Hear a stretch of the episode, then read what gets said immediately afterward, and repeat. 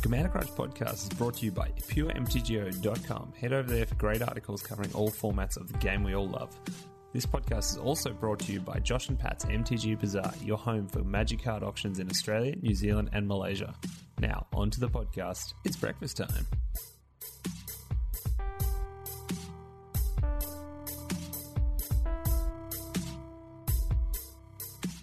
Welcome to Commander Crunch episode forty-two. You're here for your nutritious serving of tasty Commander treats served up on the regular. We're all about celebrating the culture, community, and creativity of primarily our favourite format of Commanders. Uh, commanders? E D H? All those things in Magic the Gathering? I'm completely asked that this time. I don't care, it's fine. Plus a side serving of entertainment and pop culture discussions for ancillary influences. It's good to be back this week, uh, you know, for a, doing a guest thing. But uh, I'm one of your hosts, uh, Sam, joined by, uh, as always, Cheshire the Lich Lord, the final boss of the dungeon. How you doing, my dude? I am the Crooked Vulture. Why'd you say that? Is that a band? No, them Crooked Vultures? Uh, Is that a band? No. Yes, Crooked Vultures. I'm I'm awful with, with modern rock. Oh, it's these. That's right, the supergroup, right? Yeah. Okay. Yeah. The ones that that that actually uh, have, but aren't run by um, Josh Homme. Yes. Yes. Uh, and and have a and, have a Dave Grohl, yes, that's right. And have a Dave Grohl, have a Dave Grohl, um, yeah. Associated Queens of the Stone Age, yes, I understand. Yeah. Elaine Johannes, bunch of like really cool people. John Paul Jones, um, who else? Uh, they've had people cycle in and out. At one point, they did a gig where, um, who was it? Oh, geez. I, oh, I have God, no Iggy idea because my music tastes Iggy. are usually fifty years before that. Right. Uh, Iggy Pop got up on stage with them. Um, oh, and yeah. Was, was singing along with them, and I was just like... Oh, just a lazy Iggy Pop. Wow. Know? Yeah. yeah.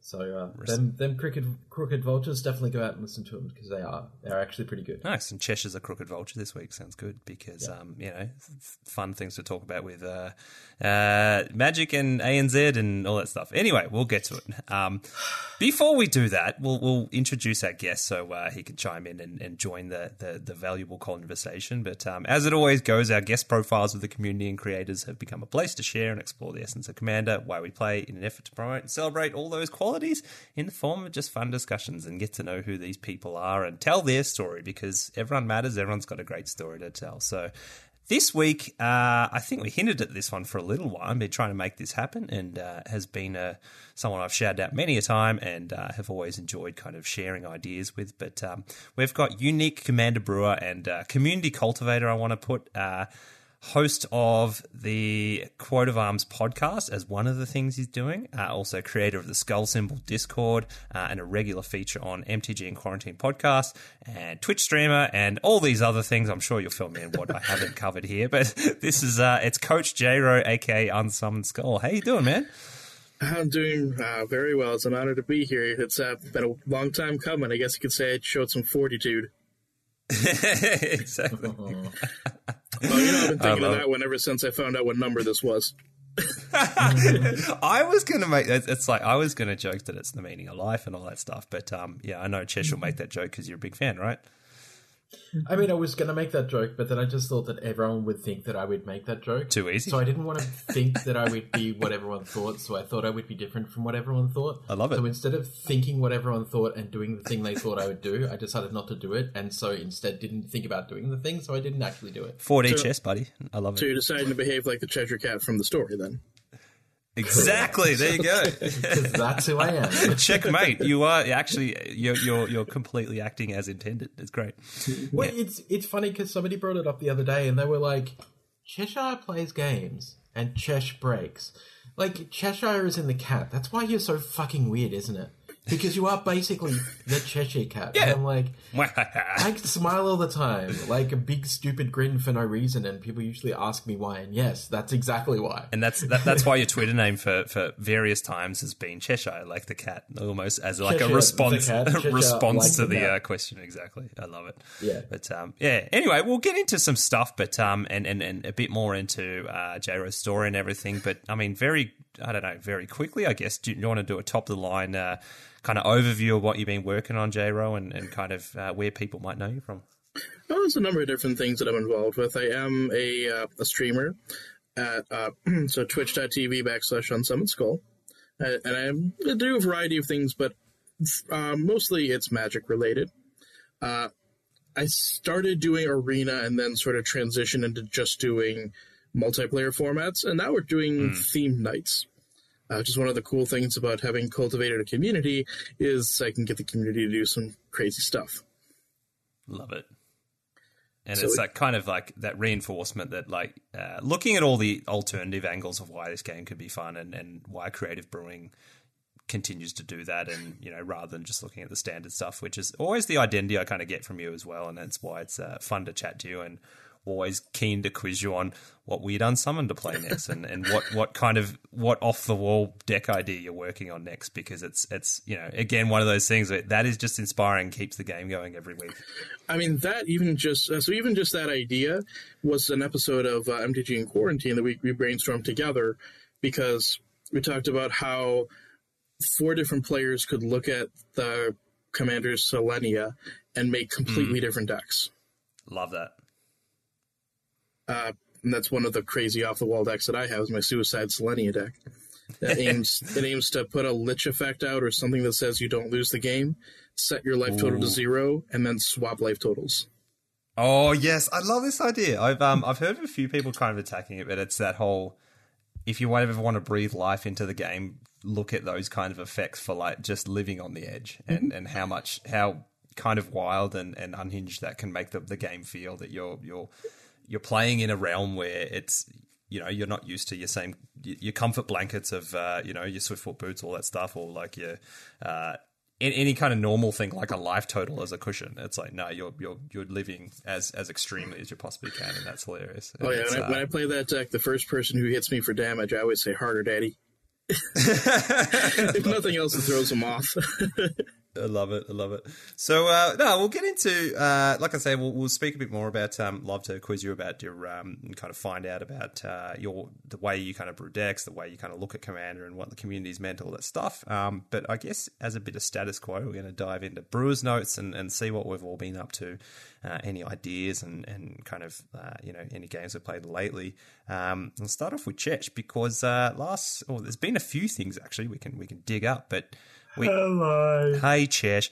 As I said, you are the Lich Lord, the final boss of the dungeon, as you became. Um, we had, oh, I'll set the stage a little bit. We had our normal Tuesday night stream uh, where we generally hang out with, with Caitlin and, and another generally Australian, New Zealand guest.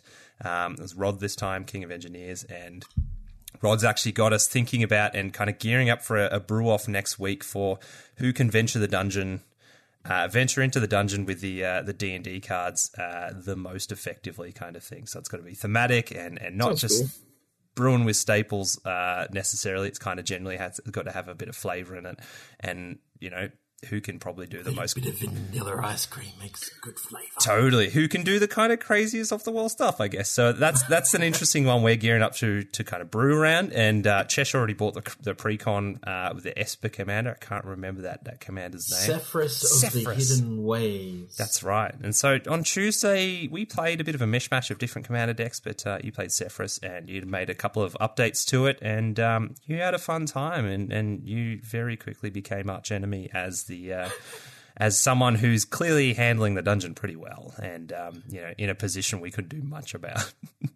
So I, I guess the first thing I should say to everyone is, so Sephiroth is it, it's weird. So Sephiroth's art almost looks like Ninja, um, but mm. it's not Ninja. Um, they're actually a human wizard two three. Uh, whenever one or more creature cards are put into your graveyard from anywhere, mm. you get to venture into the dungeon. Once each turn, and I don't each think each turn. I don't think you originally registered that it was each turn. You're kind of like budgeting for it to just be on your turn. Yeah, I was, mm. and then as soon as I realized, I was like, "Oh no, oh no, this is very good." Double time.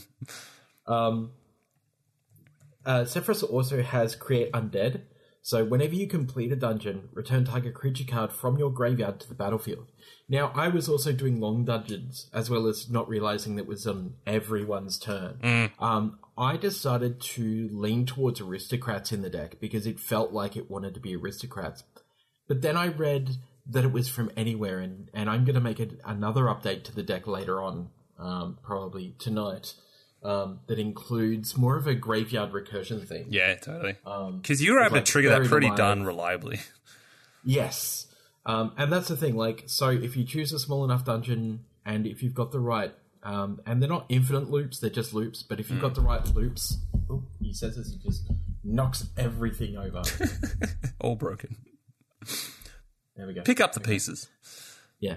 Um, if you have the right loops and not infinite loops, but just the right loops, you can then start looping this on everyone's turns where you're sacrificing a creature and then you're getting...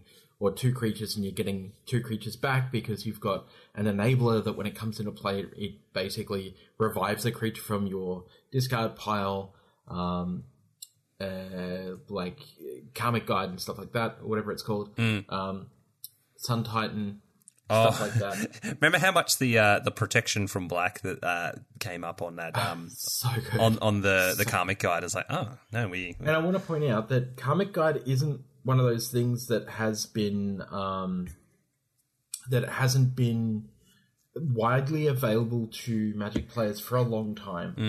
Mm. Um, Karmic Guide having a reprint that is included in this particular deck makes a lot of sense, but is also like, oh, here's a Karmic Guide. I haven't been able to get my hands on one of these. Yeah, so that's that's great. Wizards took the right step, kind of. Oh, that's nice. Part. And they sort of float um, around the place, but yeah, yeah. exactly. But so, like, I rebuilt the deck a little bit and included a lot of pieces from Aristocrats, just thinking, yep. like, well, Aristocrats seem to, like, revolve around this deck quite well because you're just, you know, putting creatures in the bin basically whenever you can and then entering the dungeon. And then I was like, well, what if I play Entombed and Buried Alive and all that sort of stuff so I can actually literally just... And, and stuff that makes me discard from my hand to, you know, affect the board or, or other players... Because it's like there's all of these different ways that you can get creatures from wherever they are into your bin mm. and then enter the dungeon. And I'm like, oh, there's so much I could do here, so much better. So that's going to be the next step is figuring out how to move forward. But you're right. Like I, once I, I got the things in line, once I started realizing what the deck could actually do and that I had the pieces on the field... I, I basically made myself enemy number one because I was taking turns that were like five minutes long. I, um, I could tell you're having so much fun though, and that was the best. Like, I, the, the bit that made me smile. Like I was just like, yeah, you're like, oh, this is like, I just Esper is, I think, your your zone. Like you just, like, it's, my jam. it's my jam. yeah. Um, and, and, it, and once I figured it out, I was I was in heaven. Yeah. I, literally, I was just so happy. Such a cool mechanic. Because I was like, this deck has so much power to it, and I didn't even like pump it that much. Yeah. Exactly, it's, hey, it was just still flavorful stuff. So much fun. I will say that too. The um, I just looking through the deck list and Commander Sphere and Wayfarer's Bauble. I didn't see this have new art prints. Which, new art, wow, for the first time in forever. Like that's I, I love original Wayfarer's Bauble, but yeah, yeah. Some people know. were thrown off by Wayfarer's Bauble, by the new Wayfarer's Bauble art. I think what is it? It's just a little trinket, I guess. I guess kind the other of. one's it's iconic a- enough. I'm not sure. Yeah, it's not even a bauble, though, I guess, it's is the only no thing. It's no longer a spiky ball. Yeah, it's no longer a sea urchin or anything, so I don't know. But it's kind of cool. I, I do dig it. I think that's kind of cool. And then, oh, looking at the like the the, uh, the other part of, um, as as as uh, the, it's very interesting, as the deck list is formatted on the Magic uh, website or whatever, there's everything, and then other, for some reason. Not in artifacts, just other. A movable rod. It's just how funny was playing that against our friend King of Engineers, who is, you know, named Rod, mm-hmm. and that's actually his name, and it was very funny to play a card called Immovable, Immovable Rod and actually be effective against Rod, so um, that was very funny, so love it. I had to delete the Immovable Rod because it was locking down my stuff. It's a good card. it, it it yeets all the abilities off a thing, like it's very funny. Yeah, the, the, rod, the Rod's just like, hey, like I'm just gonna shut. I'm gonna shut this thing up. Yeah. I'm gonna make sure it just pisses off. Like the art is hilarious. It's great. So um, yeah. I, I have to ask you, J-Ro, as a uh, I know you do a lot of D and D stuff. How have you felt generally about the um the the set and playing out? Whether it's kind of you know on the arena stuff or most most importantly Commander. And um, have you I been brewing anything or? I haven't really played a lot of the, of uh, the, the new set. Uh, yep. With or against it. Uh, actually, the only one I've seen uh, played has been the red-black commander that exiles. Um, I played against it once, and it didn't really do a lot. Oh, Prosper? Is it the precon? Yeah, I know people are high on Prosper, but I didn't see it do that yeah. much. I'm pretty uh, keen on that deck and the other stuff in it, but yeah. I'm not sure. Uh, so maybe. I, I The thing about the set, actually, that has me most excited, and actually I just got my first cards from the set, and the only cards I really want from the set that I know of are the colored equipment. Oh, as yeah. weird yeah. as that will sound, because I'm trying to make a new format. Interesting. So I know we talked about me as a brewer, me as a community influencer. Well, one of the things I'm trying to do to combine those things is I want to create a new format. The format I want to make is Arsenal. So I like playing Oathbreaker, Ooh. and that's going to be uh, some. What Oathbreaker is going to be one of my first uh, uh, series that I have on my YouTube channel, which is uh, which, mm. which is about to start. And by the time people will listen to this, it probably will have started. Nice. Um, that's called uh, Oath and Dagger. It's the name of that series. Cool. Uh, so Arsenal is the name of the format I want to create, which is uh, so you take a minimum sixty card deck. So you could just take yep. a one hundred card commander deck, put a card in your in the arsenal along next year, so next year commander, and be set. Mm. But I like this idea that you can take a colored equipment that's in your commander's identity, mm-hmm. a colored vehicle that's in your commander's identity, or an Umbra. Ooh. Uh, so one of the totem armors. So you can have basically a sword, a shield, or a tank. Cool. It's like Batman. Yeah. Anyway, I don't know why. That's the first thing I thought of. That's so rad. So I like the, the combination of things together. Minimum yeah. sixty cards, so you can go as high as you want. You want to make a Battle of Wits deck? Enjoy yeah. yourself, man. Have fun. I don't necessarily like the one hundred card stipulation, nor do I necessarily like forcing people to go down to sixty. Yeah, exactly. Play what's fun. Yeah. That uh, sounds so, like so much fun. Oh man, the the, uh, the ideas are flowing in my head now. Like, where would I go with that? It's um, it's wild. So I started. So it's been it's been a process, and something I've been discussing on the server. We have a number. So in my Skull Symbol server, we have a number of side different things. Just because I created the server to be a uh, to be an L F G place, so that I can consistently get yeah. games to fire. It's become so much more than that. And one of the so one of the uh, channels on there is uh, let me find it. Uh, Perspective Cards and Formats. Mm. So people talk about card design. People talking about possible formats that they like to make, which is where Arsenal comes in. So I just picked up pretty much every colored equipment, Umbra, uh, vehicle, and I'm going to start brewing. I'm going to take some of my Oathbreaker decks I don't play very much and see if I can jam a commander in there instead and an equipment and see how that, or an equipment or vehicle or Umbra, and see how that works. Um, Love it. You can do that to old commander decks too and maybe put some new life into it. But mm. I created this because one of the things I do, or uh, we talk, we're talking about D and D as well. Um, I do Horde Magic, H O R D E. Oh, yeah. Uh, I do that every Wednesday because uh, it's nice to go in the middle of the week to a cooperative format mm. because we're helping each other around. Change the dynamic around, and we're helping each other get through a difficult week. Mm. Yeah, it's so true. I, I, I like that image. Um, great, great analog. Yep. so yeah, so that so I, I like the idea of using Arsenal for that. Uh, because mm. then it feels like you're you're the commander going in there with your weapon, trying to fight against a horde of enemies. Which That's feels a cool very image to me. Yeah. Yep. Uh, one more thing related to D and D, though, before we probably transition to a new topic. I am now on the, uh, so shouting out things that I'm involved in, which is still kind of on topic. I am on the development group for uh, Wayfarer. Oh, with, uh, yeah. It's Ashen and, and thirteen. Yep. thirteen, yeah, shout out to thirteen. Um, mm-hmm. We were talking to thirteen ages ago. Uh, had had um, uh, as a guest on the on the, the cast is great. But yeah, that's that's been awesome to see, and I think it's got everyone thinking a little bit, like, and, and opening their their kind of, you know, arms and minds to things that may not be sanctioned formats, because that's how Commander started, and um, where creativity can go, and, and that, that little thing there, which it's kind of uh, satisfies a part of the game I love, is is finding homes for cards. Like, and and I, I I feel like most cards can find a home somewhere, and that kind of thing really uh, kind of just stimulates that for sure. So, um, yeah, how's Wayfair been going? Wayfair has uh, been interesting. It's really cool to see my designs become reality. Yeah. Because, you know, I'm crazy in terms of how I design uh, cards and decks, but I have mm. a really deep knowledge of the game and what's been printed, what uh, what's printable, what isn't printable. Some cool things I'd like to see more of, less of. Uh, one of some of the cards that have been revealed that they have shown uh, that I designed were uh, so I designed the third of a set of five uh, acts, so I got to have the climax, and they're fighting. Oh, wow. uh, the Wayfarers are fighting this giant battle. I can't give away too much about it. I think mm-hmm. the episode might have already aired, but I don't know. But basically, they're fighting this giant battle, and some of the cards I designed are traps. Mm. Like, I love traps in in Magic. Um, just things you don't see coming, being able to go like, gotcha! It's just mm-hmm. so awesome.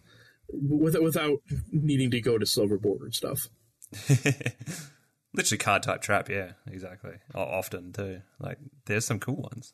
Yep.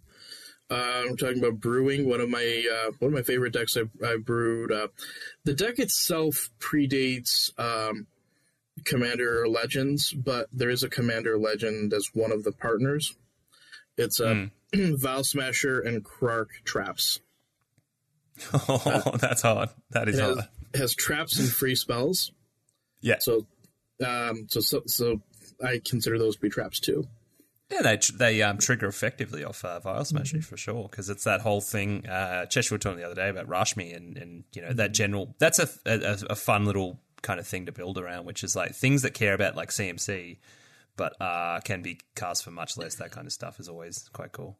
Yep, and this decks, because I'm casting them for free, I can cast it for free, and if Krark puts it back in my hand, which of course you know oh. I love doing, multiple traps. Yeah, I can do it on someone else's turn. You have to drop the Yu-Gi-Oh Still quote too, right? It's you, you know, it's hard not to, I guess. I mean, I'm on Summon Skull. Returning things to people's hands and making obscure Yu-Gi-Oh references is right in my wheelhouse. Exactly. Now, I have one question about Arsenal, because it's like I can't stop thinking about it now. So, what's the deal with uh, you know, you know, I love a uh, a certain commander that it clearly probably should be a vehicle, but it's not.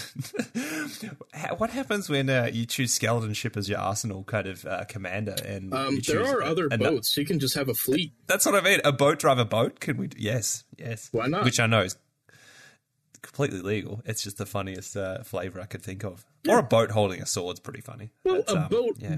yeah, a boat holding a sword is interesting. A boat guiding another boat, though, isn't necessarily that unusual. Yeah, it's just like uh, what do you even call it? It's kind Birdie of just McBoaty face. Yeah, Birdie McBoaty face. It, the boat just like drives into another boat. Although they just become what I would want to do like then is see if I could stifle the uh, the triggers so that if you try to crew the Omen keel, and, and I can say no, I'm going to keel haul you. Exactly. Oh man. So I mean, that's that's one of the most glowing recommendations to uh, if anyone can, and if they haven't already, to uh, to catch a game with J-Ro. Um, to to look forward to references such as that, and whatever you do, we'll find a pun. A pun will be oh, made. Absolutely. They will Whether be it be music before, or whatever, there'll be a pun you before you even know it. Exactly. It'll be a trap card pun. Exactly. Well, that was a pun. I love it. That was a pun. A pun you. Okay. Ah, it's uh, it, it is upon us. Yes, mm-hmm. Exactly. Love it. Um, I had one other thing that's kind of got me off. Oh, wow, far out. It's up. Uh, so many things there. It's just gone down the rabbit hole. I can't even remember. There's another point I was going to make about what else brewing. There's a few things, actually. It's um, funnily enough, Brewer's Notes literally is a, is a, a book of notes for me this week, because it, it is one of those weeks where, you know, I think for all of us, uh, interest ebbs and flow and inspiration ebbs and flows. And uh, as I think as, as mainly also from like last weekend, Chesh and I were um, got to be a part of the Mana Squad stream, and that's up on YouTube now. And that was a very funny time, as uh, I joked and, and they joked that um, Skeleton Ship getting blown up three times in a row by Chesh, target acquired, had me like I, I almost had a little bit of salt. because it's like the uh, the the you know of, of all the things on the board to blow up, uh, Chesh just appreciated my boat, which is which is. Oh no, you had salt. Oh yeah, I, I was a little bit salty, but uh, you had but of course the you best... had salt. Where do, where do you think a boat's going to go? It's going to go in the ocean. Salt and brine, my friend, and bone meal. Uh, but uh, no, we we had a, an absolute blast, and um, we had two games. Got to play Skeleton Ship. Chesh played Rogues. Chesh also played. Do you play Zephyr again? Mm, yes. Man, that's a fire deck. Brando's been playing it on um, M T G Lexicon as well, and everyone's like, please take that deck off the list, like, because he, he's been having those twenty, like, you know how he's, he goes into the tank, loves it, yeah. But um, he's been having those twenty, like ten, twenty-minute turns. Everyone's uh, like groaning. It's like, yeah. like it's uh, Again, it's a fun deck. um, It's just, it's a bit much. Sometimes you go that far, and you've then just got a board of elementals, and you have to pass the turn. And it's like, we cast like fifteen spells, and yeah, and that's why it's funny. There's storm, there are storm cards in the deck that are quite effective, but yeah. Um, and usually what happens, I you'll misinterpret the deck and go, ah, they're fine. Then you know they're not going any, like they don't have anything on board or whatever. And that's the whole point. All you need is a fire starter of a mana geyser, and you're off to the races. And that's generally the way it works. So um, scary stuff mm-hmm. for sure. But um, yeah. anyway, no, I, I digress. Yeah. I'll go for it. Oh, okay. I was going to say that uh, some I actually played against a. a I it was three Veyrans and my Rutha, and my Rutha won because oh uh, nice nice you, you know I'm going to play Rutha out of those uh, out of those choices because it's the of one course. that unsummons. yeah yeah yeah and it's uncommon. Pay two mana, exactly. You pay two mana, bounce it, and copy a spell. Well, for uncommons, it. there is uh, Uncommon Commander is an up and coming and uh, he's an up and coming uh, brewer who's on my uh, he's on my disc, uh, so my the skull symbol as well. Oh, nice. Just doing all uncommon commanders kind of thing? Yep. Uh, and Literally. So he has a, a podcast of his own. Yep. Uh, but yeah, I oh, that's have Rutha right. yeah, because, yeah. Yep. So I have Rutha because it's basically uh, just add two colorless to whatever giant X spell you're casting and do it yeah. again. Yeah, uh, bring it back.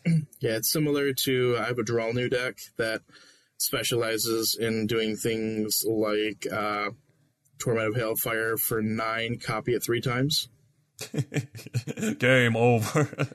Yeah, I don't have to do Fantastic. It for twenty-seven. I just do it for three times. I uh, just do yeah, it. Exactly. Uh, just do it for nine, three times. Work smarter, so. Not harder. Exactly. No, yep. I love it. It's um, but yeah, it's uh, yeah. There's been these things kind of floating around that have kind of had me in a, in a state of actually thinking a lot more about like some great projects I want to kind of finish off, uh, deck brews, that kind of thing, and and creating a whole bunch of new ones. So as I as I kind of said, this actually turned out as I was working during the week too. For the first time in ages, a literal notebook of notes of, of the I mean, things I'm working on because I need to take notes of, like, keep an eye on, on these projects and when they're, the uh, inspiration ebbs and flows. But um, I, I might even just reel off what I was kind of looking at this week, uh, you know, just all of them. Um, some some aren't the most original, but some are just fun and they kind of just spike interest in my mind. Um, mm-hmm. First of all, we've got... Uh, General Kudrow was always what I wanted to look at. I just want to look at commanders that kind of overlooked and no one's really doing anything with them. That could just be a fun Ores of Humans thing. I'm sure there's lots of spicy stuff we could do there. We had, I feel like no one touched Zara, the the renegade, uh, the, the pirate that takes stuff out of out of the opponent's hands. Um, oh, you know, yeah. One of the reasons for that being in play, they're in person dexterity. Play. Yeah, totally, totally. And they're the kind of things too. I think we've generally found, uh, you know. ways to to play such effects, or you kind of just, you know, we've talked about heaps before, sometimes you're like, I just don't feel like playing that effect because it's a bit harder to manage, you know, holding a Paco type yeah. thing. Easiest Definitely way one I've was seen to resolve it and like spell table play is just to D M the person. Yeah, I think that's the main one. That's what makes it really tricky with uh anything that's revealing one player's hand, because that's information that's that's exclusive kind of thing. So um yeah. that kind of just led into an idea I've wanted to do for a while, which is like Uh, the opponent's hands matter, if that makes sense, and, and playing playing kind of abilities from hands with maybe a Croesus in Grixis, that kind of thing, but more using your telepathy stuff, because I always enjoy that effect when everyone's showing what they have in their hand, um, and the kind of weird dynamics that creates for sure. Uh, that is an idea that-, that I had from... Uh, I was trying to think of ways to make Xur that be interesting, so like Xur that goes to find telepathy. Yeah. Yeah, yeah, yeah, exactly, exactly. And, and you always have to do that preface. It's like, it's not that kind of Xur, which, I mean, I'm sure if you're playing it too, it's never going to be that kind of Xur. I love it. Um, next one was, uh, we had Dromar has been, I've been collecting cards for Dromar for a very long time, which is just uh, just color switching stuff, which reminds me of talking to M J last week and uh, M J talking about how uh, he was doing the, what was it, the kind of um, the lightning brew thing with, with you and uh, Blind Seer, and you're like, I've oh, made a yeah. Blind Seer deck before. yeah, you know? I, I have. Uh, the yeah. problem was that it actually wound up being too strong for my play group. Yeah, it's kind of wild, isn't it? Like, you can do some wacky things switching colors. I love it. In this um, case, what so, I was doing was uh, I, I put all the swords in it. Oh, protection.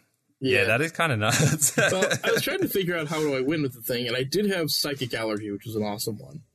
Yep. I need Psychic, to look that card up right now. Uh, Psychic Allergy deals damage to opponents equal to the number of cards of the color that I choose, and so I just change the color. Oh, wow. I love that. I love so, that. If somebody goes off with a with a ton of tokens, and you just uh, that's a repeatable war drop charm. Wow, that is excellent. Yeah, there's some really oh. cool uh, oddball burn spells. Uh, one of my favorite decks is Simic Burn, and I have a Primal yeah. Order in there. I, I was going to shout that one out at um, you know, as we go into uh, some of your decks, but um, yeah, like I mean, if you're yeah, we'll leave that for a little bit anyway. Because Because that was the one I remember. One of the first times I'm like, "What? What is this? Like, this is the kind of brew that like goes gets you excited for inverting colors and what they usually do." And oh, um, well, I know one, one of the decks uh, that's on my brew or brew list. I, well, I put it together now. It's it's. Uh, I just need to sleeve it. Is uh, Zurgo Helm Smasher Mardu Control? It's color shifted control. Cool. It's a Mardu deck that has ten counter spells. Yes, I love it. Your tides and your, your Tybalt's Trickeries and your uh, other things that have been printed. But, um, oh, I can't wait to see that. That's excellent. Yep. Uh, um, and plus I can find them all with, uh, so with what was it? Sunforger. Uh, Sunforger, yep. Sunforger yeah. going oh, to find counterspells. Why the hell not, right? The best, the best, exactly. Love it. So, so Sunforger yeah, the list with Double Strike makes it so that Zurgo is a one-shot kill. Yeah. Oh, dang. Yeah, it's powerful. It's like it's just like cool tempo. Yeah, I really, I really like the idea of the way that card that uh, that that deck would play for sure. So, um, the yeah. next one was we had we had Kolfenor is is one I've wanted to look at for ages. Oh, being uh, the I last just, U or the blue green or the black green one? Uh the the last U, so the Abzan one. I've always okay. loved the Grixis. Oh, the, sorry, the the, the Golgari one, um, mm-hmm. the Sapling, and I've always wanted to chuck that in a deck, but um. was was thinking about ever since playing like some sealed in um uh I think we're in the same league actually, Collins League was it uh for Commander Legends sealed. um I think you were part of that, weren't you, Jero? Yeah, yeah, and we um I think a few people I think a couple of people played Kolfenor, but that was definitely one I stuck with for most of the time and just had an absolute blast with and learned the little ways Kolfenor works and just love love you know, basically a character that looks like an ant and so. You know, I built it. Do you want me to tell you how? Ooh, go for it. I made tree cycling. Is what I call it. That's pretty good. Tree cycling. uh, cycler. So it's uh, remember to tree cycle. Yep, it's uh, Abzan Cyclers. Uh, so what I do with the deck is I cycle until I get to a living death effect, and then I have a giant oh, army. That's hot. And then with Kolfenor, what I can do is I can play some of the creatures normally. And when they mm. die, I get back a cycler, and I just cycle it to get further into the deck. Oh, that's amazing. And that's the way I kind of – I love that idea of like going – Kolfenor's got that interesting trigger where it's whenever another creature dies or, or Kolfenor does, return mm-hmm. a creature to your, your your from your graveyard to your hand with lesser toughness. So there's a lot of things you can do that are pretty wacky there. Of course, so can you guess which words I like best out of that? Uh, from? Re- return mm-hmm. a creature to hand. Well, there you go. It, te- it technically is an unsummon from your graveyard for sure. Yep. So, oh, I love it. So, well, on the on the pun train, uh, the way I was looking at it, and, and mainly because I had a bunch of Enchantress effects lying around to kind of make the base of something, was trying to find the wackiest auras and that kind of thing, and calling it Kolfen auras. So, uh, the the the way that I works. was looking at it as well is is the kind of not used so much bestow ability. I love the idea of bestow because it's um. Uh, you kind of get double usage out of your cards. They are technically creatures in your yard, you know, that kind of thing. And then I, I always enjoy a lot of the black effects uh, with enchantments, like the, um, uh, what's the one gives minus one, the Doomwake Giant. That's just like a nice vegetable good card. Like, it's just good fun. Um, and, and bunch of other stuff, you know, Hateful Eidolon to draw cards when auras kind of kill things and that kind of stuff, and Grim Guardian. But yeah, there's that, and then, put, then um, Eidolon of Countless Battles, and yeah, the, yeah, that and the black one for the creatures in graveyard. It's a pretty nice combo. The creatures too. in graveyard one is insane. That's the uh, Night oh, Howler. What's it called? Yeah, that that gets enormous, like absolutely enormous. So, um, but yeah, heaps of fun stuff I want to chuck in there. Again, fla- flavor wins are always lovely. Like, you know, you're, you're chucking in Sapling of Kolfenor. You're chucking in one of my favorites, Kolfenor's Urn. Kolfenor mm-hmm. has an urn that uh, that kind of just gobbles up, I think, is it pa- uh, large toughness creatures, I believe, or something? Oh, here it is right here. Uh, yeah, large toughness, four above um, creatures. When they die, you put them in the urn. And then at the end of turn, if if three things were put in, at the end of the urn, uh, if things were put in the uh, the, the graveyard, uh, sorry, the, the urn, if three were, you may sacrifice the urn and they just pop back into play. So, so would that be, uh, so would you say that you earned their return? There's so many urn puns. Exactly. Yeah. So Kolfenor is going to be a fun one. I think that's that's one of the primaries. And then the last one, the last one, uh, no, it's not the last one. Seriously, this notebook went on forever this week. Was uh, and maybe we'll talk about this one a little bit later when we talk about Coat of Arms. Uh, sorry, the Coat of Arms podcast, mm-hmm. uh, and and and talking about tribal kind of synergies. People were talking about uh, shouting out uh, our mutual friend Peter Mono Whiteboarder this week, going, "Oh, look, you play Sultai Skeletons now because of skeleton swarming in the D and D set." And mm. uh, my mind immediately went like, oh, Arcalos is a card that I've wanted to find a weird deck to play with. Like, what does Arcalos work with? Either weird Sultai vehicles, which is another brew I'll work with, but skeletons as well is kind of fun. And skeletons are just a delightful tribe. And I know Peter's talked about it, like why, what skeletons mean to him and how funny they are and all the wacky things you can do, that kind of thing. So yeah, um, so when you start Arcalos, to get a you start to get an idea together and put some some idea or put some cards with it, I guess you could say you have a, a decent skeleton. Exactly. all right, all right. We've got the, so the last one, and I want you to. I know you're going to find a pun for this one. Um, and again, on on the tribal kind of spectrum, uh, Abishan Cephalids is one I've wanted to look at for ages. Uh, and it's the perfect Verity Circle deck, so you can just make things tap down and uh, draw cards from them. But um, apart from that, just various other weird effects with Cephalids uh, that I'm I'm going to find some of the wackiest cards to put together for it. So um, I just think Cephalids are really nifty. And, and as I say at the end of the episode every time, like we, we ask for pictures of Cephalids because I think they're rad. They're uh, cool, squiddy creatures. So I don't know. Should Absolutely. be wild. Yeah, you don't have mm-hmm. to go. You don't have to look too far for squid-based puns. Exactly. Uh, I'll ink them down. So, uh, yeah, nice. that that's that's been my kind of weird week in just like having uh, an absolute maelstrom of ideas kind of brewing around, and you know, hopefully I'll be able to not only just like finish some of them, but um, play them quite soon as well. So, um, yeah, it should be good. Oh, one one card I do have to uh, shout out for uh, Abishan. I'm looking at, and I've been looking at the, again the deck to play it in. And I might even quiz you because I'm sure you'll have an idea. Hairstrung Koto, six mana artifact, tap and untap creature you control to for target player to mill a card. Hmm. All the things you could do with the Hairstrung Koto. Yeah, and they're um, so it's, it's this target player or target opponent? Oh, target player. You can do it yourself. Yeah, so there are different cards you can trigger once certain things go into the graveyard. uh, from, so you from find anywhere. One to brew around. Mm-hmm. Mm. Very fun one. So, um, yeah, I just, I just, again, I love sifting through cards, finding something and go, hmm. But as a card in the ninety-nine, you don't want to do, get too strung out over it. Exactly. You wouldn't want to pull your hair out. Exactly. Um, yes, that, that was, that was solid. Good stuff. So, um, I guess before, uh, I was going to say we'll, we'll, we'll, Uh, sift over to the main points, but uh, Chesh kind of had this in a main point because I'm sure he wants to talk about this in a in a main point context. Um, but uh, I guess we'll jump into it. You had a point, Chesh, about uh, something happening with uh, Magic in Australia and New Zealand, as I joked about before. Wizards, what the fuck are you doing? Mm-hmm. Weird um, times, so, weird times. For those people who don't know, uh, and I assume it's going to be most people because this was a private, secret Discord. Um, for Australia and New Zealand, pretty much APAC really, but mostly Australia and New Zealand yeah. um, official Wizards Discord, where we had um, our contacts here in Australia because we've in the past when we've tried to contact any Wizards people from America, they basically just don't give a shit about us and mm. ignore us. Um, not to say that they always have. I've had some really good opportunities because of, you know, my stature within the community and my, you know, assistance and your Cheshire, content creation. Your Cheshire grin. My Cheshire grin. Um, but they have decided in their infinite wisdom to blow up the A N Z Discord and merge it with the uh, Magic the Gathering Arena community-run Discord.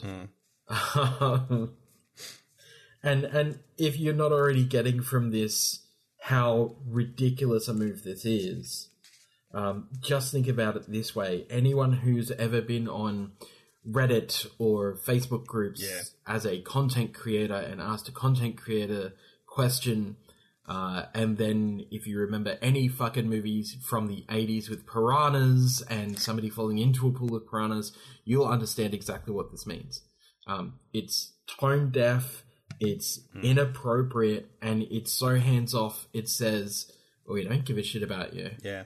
So it, it's really disheartening after all the work we've put in. Mm. So there, there was talk, and a few people have said it, um, I know Caitlin and um, a few of her friends around just said, well, let's we, we will naturally stick together as a bunch of us know each other and, you know, in a place that we've joked about before. Like, we do feel like we're at the edge of the earth in the magic scene, but we kind of do what we can. But we will be, you know, keeping our own kind of uh, crew together in, in, in a way that supports and, and to, to kind of keep things going as much as we can anyway and kind of self-govern as far as we can. Yeah. Uh, look, I, when I found out about this last night, literally my post in that, that official A N Z Discord was, I'm out, suckers! Yeah. Puts on helmet and rides loud Harley out the front doors. Which, yeah.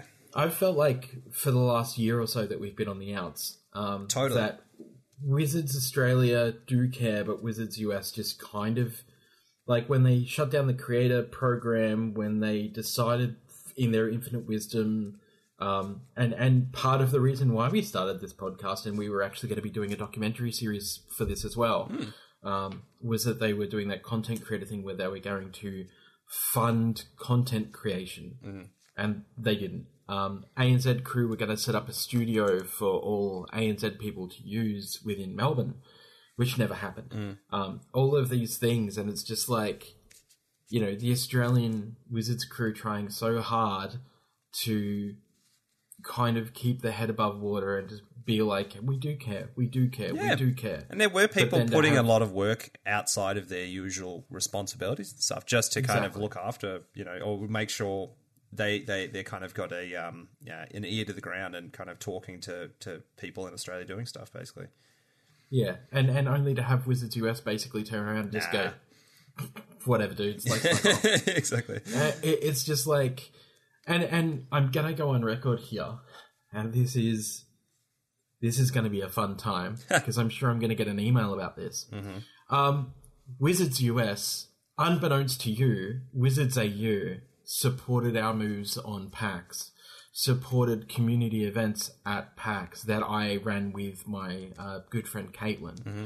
um, where we ran tables uh, in line with PAX that PAX gave us to run um, in conjunction with some Australian retailers, where we were doing free drafts and commander games and stuff because you decided to pull the plug on having a presence here at PAX and and take your massive booth and run mm. away mm. because you somehow feel like maybe that we you don't make enough money here, even though I know the figures and I know you do, um, but you just couldn't give a shit about A N Z. Yeah. And that is, and even Wizards, Wizards, just hear me out. Even if you feel like what I'm saying is unjust or untrue, that's not how we all see it. Mm. When you are pulling our major events, when you are pulling, uh, you know, uh, monthly events, when you are pulling all of that support away from our country and leaving us to just basically deal with it, mm. it's extremely irresponsible to want us to, for some reason, still do content in your name. And support your game, you know, like it's, it's, and it's kind of...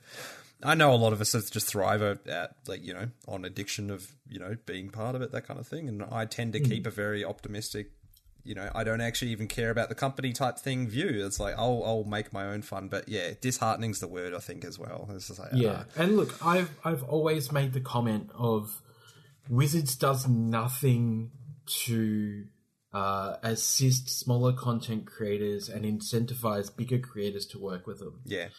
And, and that's always been a major factor for us here in Australia. Totally. All of the contacts we've had, we've fought for. Mm. Um, I have created pathways and put those, put people on those pathways and gone, you should be doing this because you're really good at it. Here's a person you need to speak with. Or, hey, do you know this person? You should go on their podcast or their stream, et cetera, et cetera, to try and get those people opportunities. Exactly. Um, and probably should have been a bit more selfish, but I'm not a dickhead. um, but... I've I've always been I, it's weird because I've always felt like Wizards, why didn't you just hire somebody like me to go, you know, Mishi was that person, right? Yeah. Once Mishi once Mishi left, like, everything went downhill, contact stopped. I've heard that a lot, yeah. Mishi, yeah, Mishi was one of those people who stood up for content creators, especially the smaller creators, and created those pathways as well. Yeah. And I just feel like Wizards should have given somebody here a chance, because originally it was with a P R company that, that I actually got them. Fuck, why did I even bother? um, I got them the contract with Wizards. Wizards yeah. came to me and went, if you, if you wanted somebody to run our events and stuff from Australia, if you wanted somebody that had contact with you and other content creators, who would it be? Mm. And I'm the one who got that. And I'm not going to mention the company uh, because I don't want to cause any bad blood. Um, I'm the one who got them that contract, because I said to Wizards and I said to Henry, like, this is the people you want to go through. These people I know personally. I've known them for many, many years, and they're very good at the job that they do. And Wizards ended up even pulling out of that a year after the contract was signed, because Wizards U S decided, eh, we don't really need them. You guys can just take this over. Yeah. You can run these these pre-release events, and then they stopped those, the pre-pre events that we had here in Australia. And it's just like...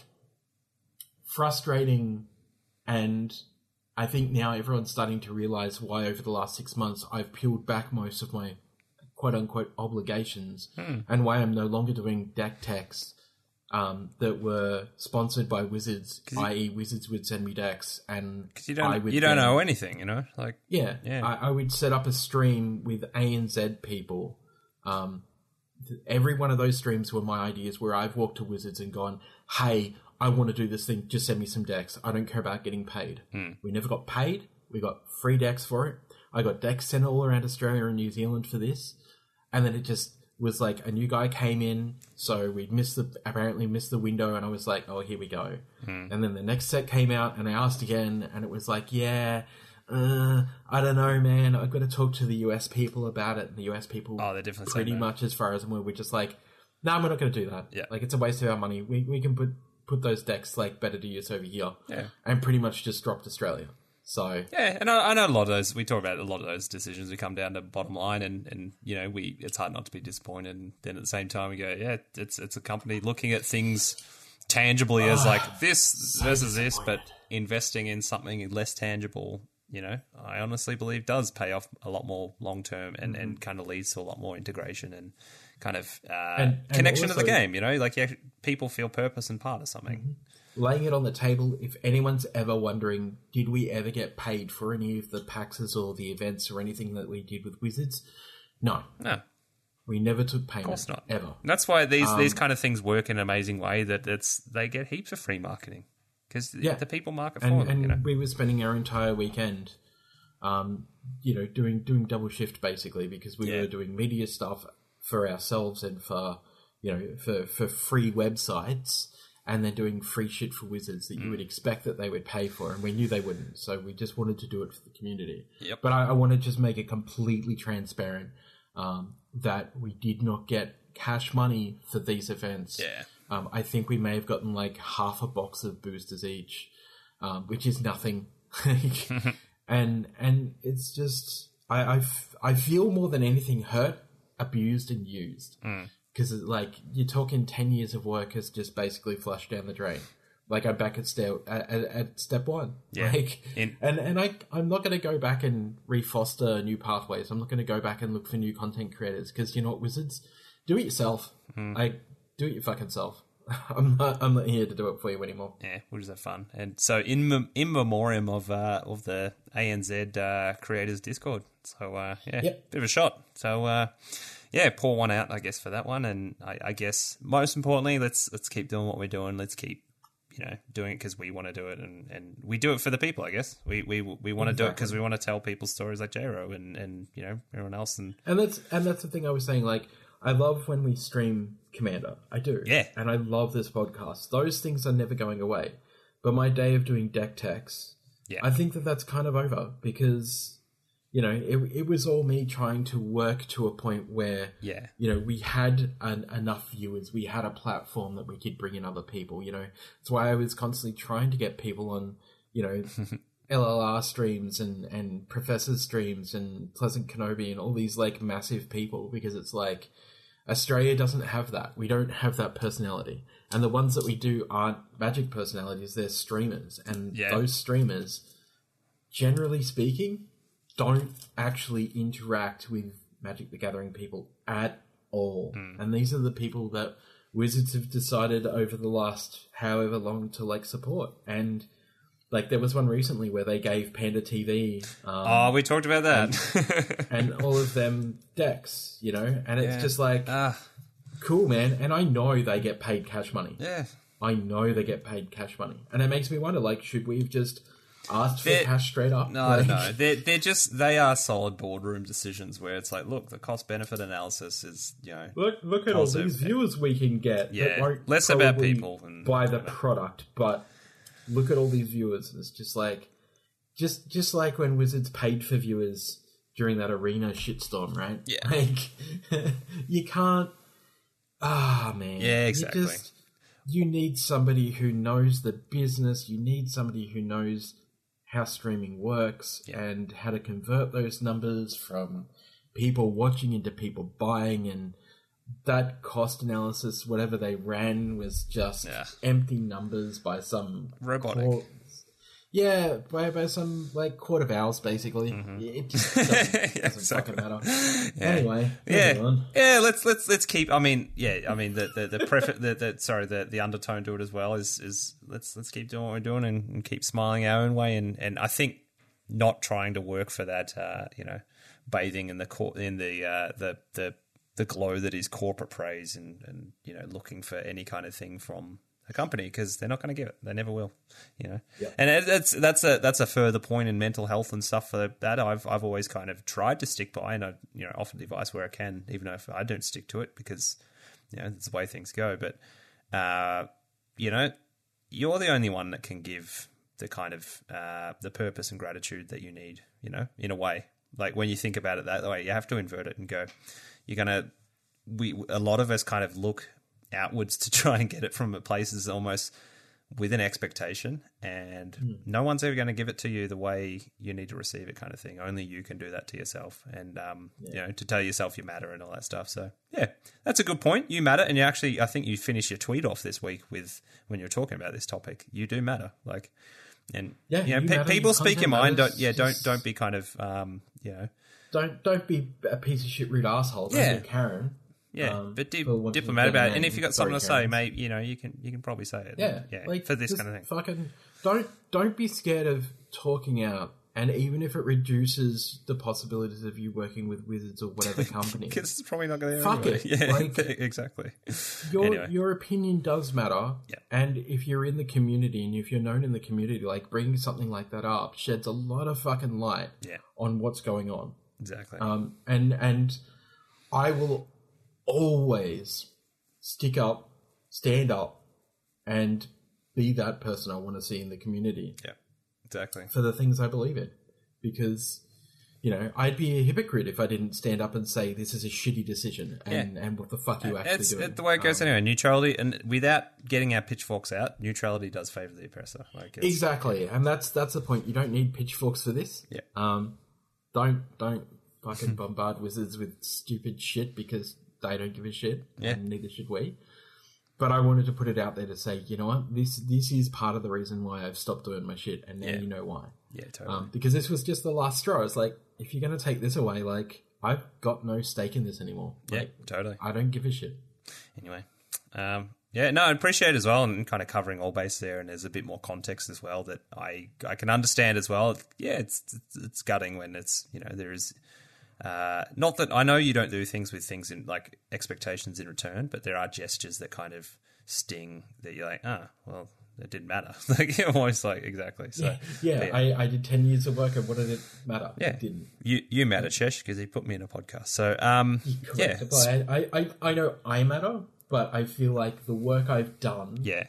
cultivating a full community without really without the help of wizards other than them setting up a Discord, let's be honest. Well, yeah, and that's why I say e- even if all. yeah, exactly. In spite of everything, we kind of keep those communities going because we want to, and they're the people we care about, of course, you know, because we do care about people. Um, yeah. Oh, and you know what?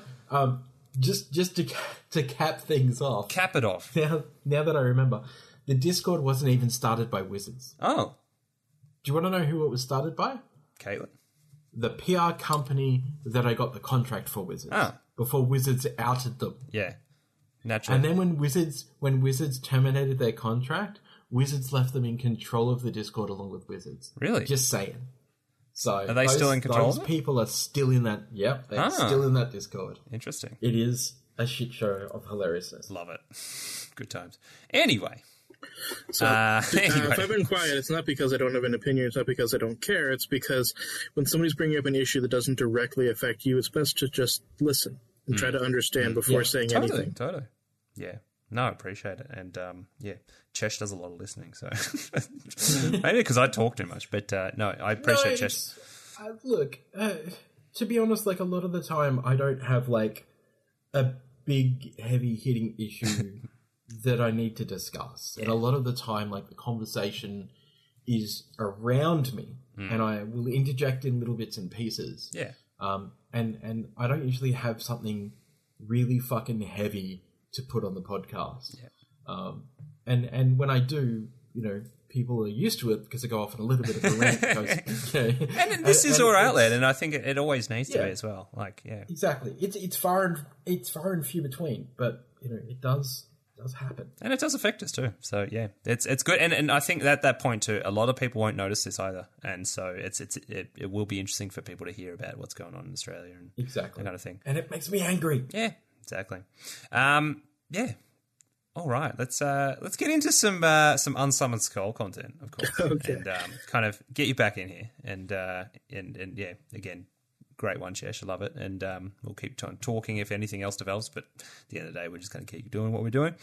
Um, but J-Ro, yep. uh, first thing I had here, do you want to do a top-level thing? I mean, top-level about your content, that kind of thing. But we've kind of delved into it a little bit. But, you know, why why it is you play Commander, why it is you like look at these games and, and the way your brain works and, and finds interesting little things here and there, and, and what kind of is that essence that brings you back to, uh, you know, brewing decks and, and kind of being a creative voice and, and the way you look at the game. Um, is there anything kind of, do you know that you can tangibly identify of, of, of like why it is uh, you kind of keep finding fun out of this game and, and, you know, what it is even why?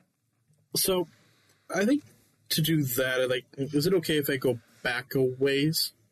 Go for it, go for it. Mm-hmm. So one of the reasons, and I've talked about this on M J's podcast before, the, the Magic in Quarantine, is that I see the game differently from the way that others do because of the time in which I started playing. Yeah. And some of the necessities that have occurred over the course of me as a, uh, me being a player. Uh, so I started playing during Champions of Kamigawa, mm. which is a rough time to start playing. Yeah, because it was right after was... it was right after Mirrodin. There was still damage on the stack. Um, oh, yes. oh. Umazawa's Jit was out there. Yeah, I had no Don't idea. That people were leaving the game in droves as well, um, thinking oh. the game was dead because of the previous block. Well, I've heard never, a lot of people. That's a drop-off point. Yeah, I wasn't at, yeah. quite at that point yet because I was just learning to play at school. So. First person I'd like to shout out along my journey is Mister Derek Day, who's uh, my favorite teacher of all time. Uh, he recently retired just after this last school year, and so many, so many kids that he has taught and helped over the years. Um, so Mister Day, uh, so this is the story. I, I can't tell it often enough because it, it explains a lot of my love for teaching and being a player, because I am a teacher as well. Mm. Um, so Mister Day uh, had ran a games club. The way the cool. games club started was a couple people were playing Magic in his class, and he had to give them a detention because school rule. But the school didn't say what he had to have them do during detention. So you can kind of guess where I'm going with this. So if yeah, it's yeah. that important to them, he wanted it to be important to him too. So he had them teach him how to play during the half-hour detention. Wow. And he thought it was really cool. And he said, you know what? You can't do this in my class. You can't do this in anyone else's class. But I'm going to give you a time every Friday. I'm going to stay after maybe two to three hours after school with you. Wow. And we're going to learn how to play this game uh, together. So uh, that I mean, I wasn't one of the ones playing in, in this class. So, of course, I, I, I came along like a couple years after that. Mm. But I wanted to, he was a cool teacher and I wanted to have something cool in common with him. And then I found out that's how the thing started. Uh, so I had no idea what the cards did. Uh, I didn't know how to, how to play or anything. And then I started trying to figure out how combat worked. And it was so convoluted with damage on the stack, with, with modular. It felt like nothing I did mattered. Yeah, so yeah. Instead of giving up, as quite a lot of people did, and they just started playing Yu-Gi-Oh! Again, like that was in, when I was in middle school, people played Yu-Gi-Oh! But some of them went back to some of those games. But I decided, you know what? I want to try to find a way to win that goes around this combat that I don't understand. Mm. So the first deck I had that had uh, any decent success uh, was Skeletons and Demons. And the skeletons oh, nice. would block and regenerate on the ground until I had enough mana to start casting. Like, my first booster pack had a foil Kuro Pitlord in it. Oh, nice. So these giant flying demons. And then I could lock up the ground, swing in the air, and win that way. Uh, and Mister Day gave me some things like Dark Rituals to help get the demons out a little bit faster. And that was awesome. And then I, I started thinking a little bit differently. Okay, well... even that deck was having some difficulty because I didn't I didn't understand how like multiple blocks worked or first strike worked, things like that. So, mm. or trample. And so I made a mill deck that was Grinding Station Mill. uh, that seems but, like up Church's alley ma- massively. So I became a combo player. The first uh, real deck that I made just out of cards that I opened in booster packs rather than getting some help from Mister Day or any other players was Cinder Pyromancer, Flame Jab, and fifty-two Mountains. Yes! So this is me, like, less than a year into the game. That's how I was thinking. Yeah. As a combo Outside player. the box, as it were. Yeah. I was a, I, well, I started playing as a combo player because I didn't understand how to win games normal ways. Hmm. Uh, eventually, they got rid of damage on the stack and mana burn and stuff like that. But I didn't understand the game well enough to move around those rules, and so I found different rules that I could break. Hmm. Because I am kind of a rule breaker. I was um, going to say it's it's kind of the yeah that's the genesis of it, right? And it's like it's, yeah, it's that's what I've been since true I was in, to this day. Yeah, since I was in elementary school, I was uh, somebody who would toe the line up until the point where they would say, "If you do this one more time, you're going to get suspended," and then I would stop. Mm. Yeah, and my, my parents will tell you that's exactly what I was like as a little kid. I um I also have to like say it's just like the the importance of that kind of teacher. I can't think of any I've ever had, but it's I know people have told stories about the teacher that made that difference, and, and, and that's really amazing to hear that because, you know, there's certain times at schools I remember at school I remember feeling like I it, it was students and teachers, like it was there's never a respect or an empathy between the two in a way, and it's like mate it, you were treated like kids even when I was eighteen and had my license and in year twelve, but it's like no, you're still a kid and you're here and now kind of situation, but. That shows such an amazing like uh, personality trait when a teacher's like, no, in order for you to be your best, I probably need to understand something about you very selflessly, yeah. and kind of join what you're doing and cultivate that. And, and you know, I'm sure, like you said, that's that's influenced the way you've kind of moved on in your career and actually uh, made changes there, which is, uh, you know, so, made actually decisions of what you want to do.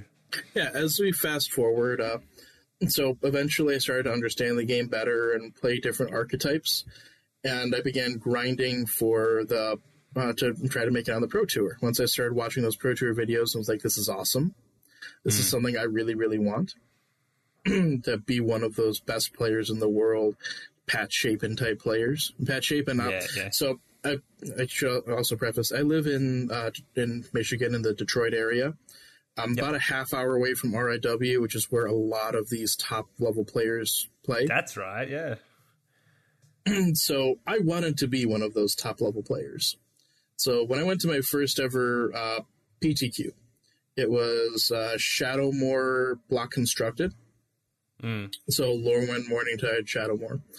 Uh, and I was running five color elementals, and I didn't know how to beat uh, the black-green elves deck with Chameleon Colossus, so I just put a one-of Goat Napper in the board. I was like, you know what? Maybe this will work.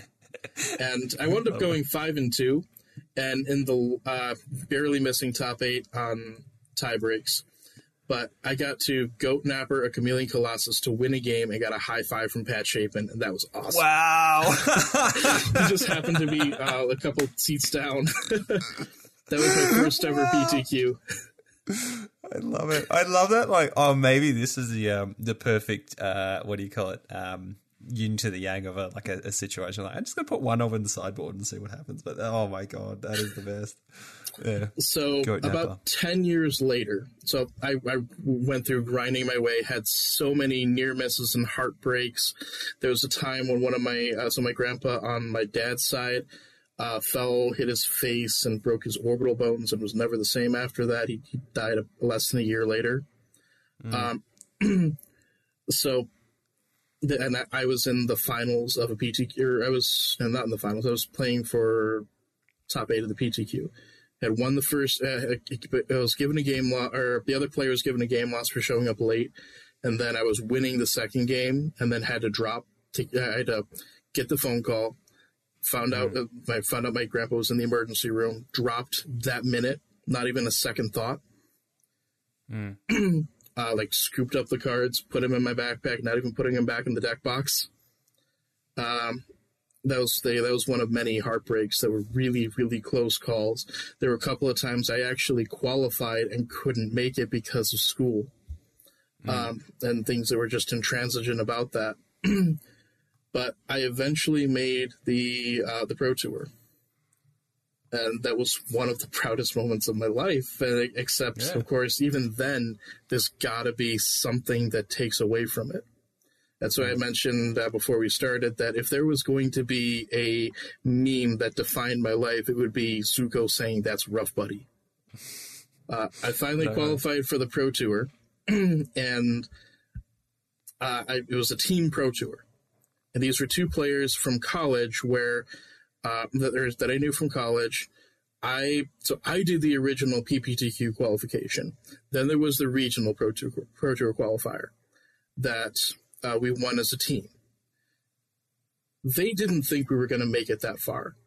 In fact, mm. as they uh, as they told me, they thought I was the weak link. Wow. And so they didn't bother showing up to the Pro Tour. Shit. So I got there. I got to play on the Pro Tour. Uh, I got to play my one match and then get D Q'd. But... Wow. Yeah, it's it's got to be something, right? Mm. But I achieved that goal, and that was actually the last ever Pro Tour, so it's not going to happen again. Yeah. But that was basically it for me wanting to be competitive. For me wanting to be competitive, but I over the course of those ten years spent trying to qualify, I became a much much better player. Mm. I became one of the best in the area at uh, at Limited, uh, one of the best in the world at a few different times. um, and then decided, you know what, that's it, it's not fun anymore, especially because yeah. I didn't really have a testing team or people who would go from place to place with me. So even if I, so like I would win a turn, I would win a tournament and still feel like crap because I would see the loser get consoled by their friends, and yeah. I would be holding whatever it is that I had won by myself. Yeah, it, it's that point. You're like, it doesn't matter if there's no people involved in a way. Like it's yeah, far out. So. Yeah, that's a lot of the background of who I am as a player, that I'm somebody who has always wanted these connections with other players but couldn't really find a way to do it. Mm. But very uh, so skilled deck builder who sees the game in a different way. Uh, and that experience as a combo player, as somebody who has built these uh, these combo decks and understands the interactions and especially the statistics that go into a combo deck, that's what's made me a good deck builder. Uh, and I guess I, I, I was going to say that that now transitions in a way to um, finding your enjoyment is, I, I, I mean, I'm assuming here, but the, the enjoyment now is is kind of like turning that into uh, getting a buzz and, and a fulfillment and enjoying that part of it and kind of uh, exercising the mind, as it were, but in a social kind of sense, in a in a cultivating a community type sense as well, and enjoying the people around you. Yeah, well, yeah, especially now that pretty much all the Magic I play is multiplayer. So yeah. even if there's nobody watching my streams, I'm still not alone. Mm, that's right. Because there's at least three people at the table, and I'm not necessarily watching the number on Twitch to see who's watching. I'm not counting viewers of my V O Ds or videos. I'm just enjoying being at a table with people I like. Yeah, exactly.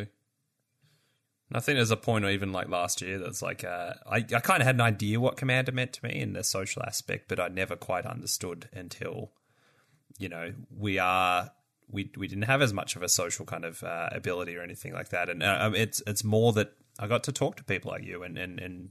and play with people with different perspectives of the game that, that enrich the whole thing. And whereas my, my support network needed to be on the, on the, you know, across the world kind of thing, on a, on a spell table table, so to speak, that kind of thing. Um, it's meant the world. Yep. So in terms of my, uh, so my deck building philosophies and such, no matter how weird, unusual, cool some of these, de- these decks look like, they all follow the same formula, or it's a mm-hmm. very, very similar one. Uh, so that's uh, I'm, that's actually going to be another one of the series that, I'm, that I have in, in the works is Unsummoned School. Because, oh, cool, cool. Because I am a teacher, and right now I am a graduate statistics professor at Madonna University. Mm-hmm. So I understand statistics at a very high level, not necessarily as high as Frank Karsten per se, but pretty darn close actually. Yeah. yeah. It's pretty darn close actually. And, and that's a satisfying side to the game too. Like yeah. it's it's quite yeah, it's it's enthralling. It's it's really interesting. So that's one of the things I love about Commander is that as a one hundred card format, it really is easy to do statistics for it. Mm. Because everything's out of one hundred. Yeah, and a one-off as well. yeah. So what are the... Oh, well, not necessarily as a one-off. That's where you start finding oh, things say, that do similar yeah. jobs. Um, and the jobs are the big portion of my uh, philosophy of deck building in Commander. Mm. Is that there are jobs, base yeah. jobs that every deck needs, and they'll do them a little bit differently, but they'll all do them. Yeah. So... those jobs being spot removal, mass removal, ramp, card draw, and some sort of win condition. Mm. And different decks will do them different ways. Um, so one of the examples that's in front of me right now is my Dika deck. Dika is tokens. So this deck looks to make tokens. Any uh, it looks to fulfill those jobs in ways that make tokens. Oh, I remember. Yeah, Dika's the mono blue one from Strixhaven Commander. Mm-hmm. Yeah. I mono- saw this. I'm like, I don't I don't think anyone's touching this in a really cool way, but I think it actually looks really, really interesting. Yep, mono blue, Magecraft. When I cast uh, cast or copy an instant sorcery, create a zero zero fractal. With yep. uh, where your Merit Light just can't value. Be blocked if you... yeah. Yes, and the deck is capable of making Merit Lages. um, but it's little things like uh, using Depths of Desire to ramp yourself. Mm.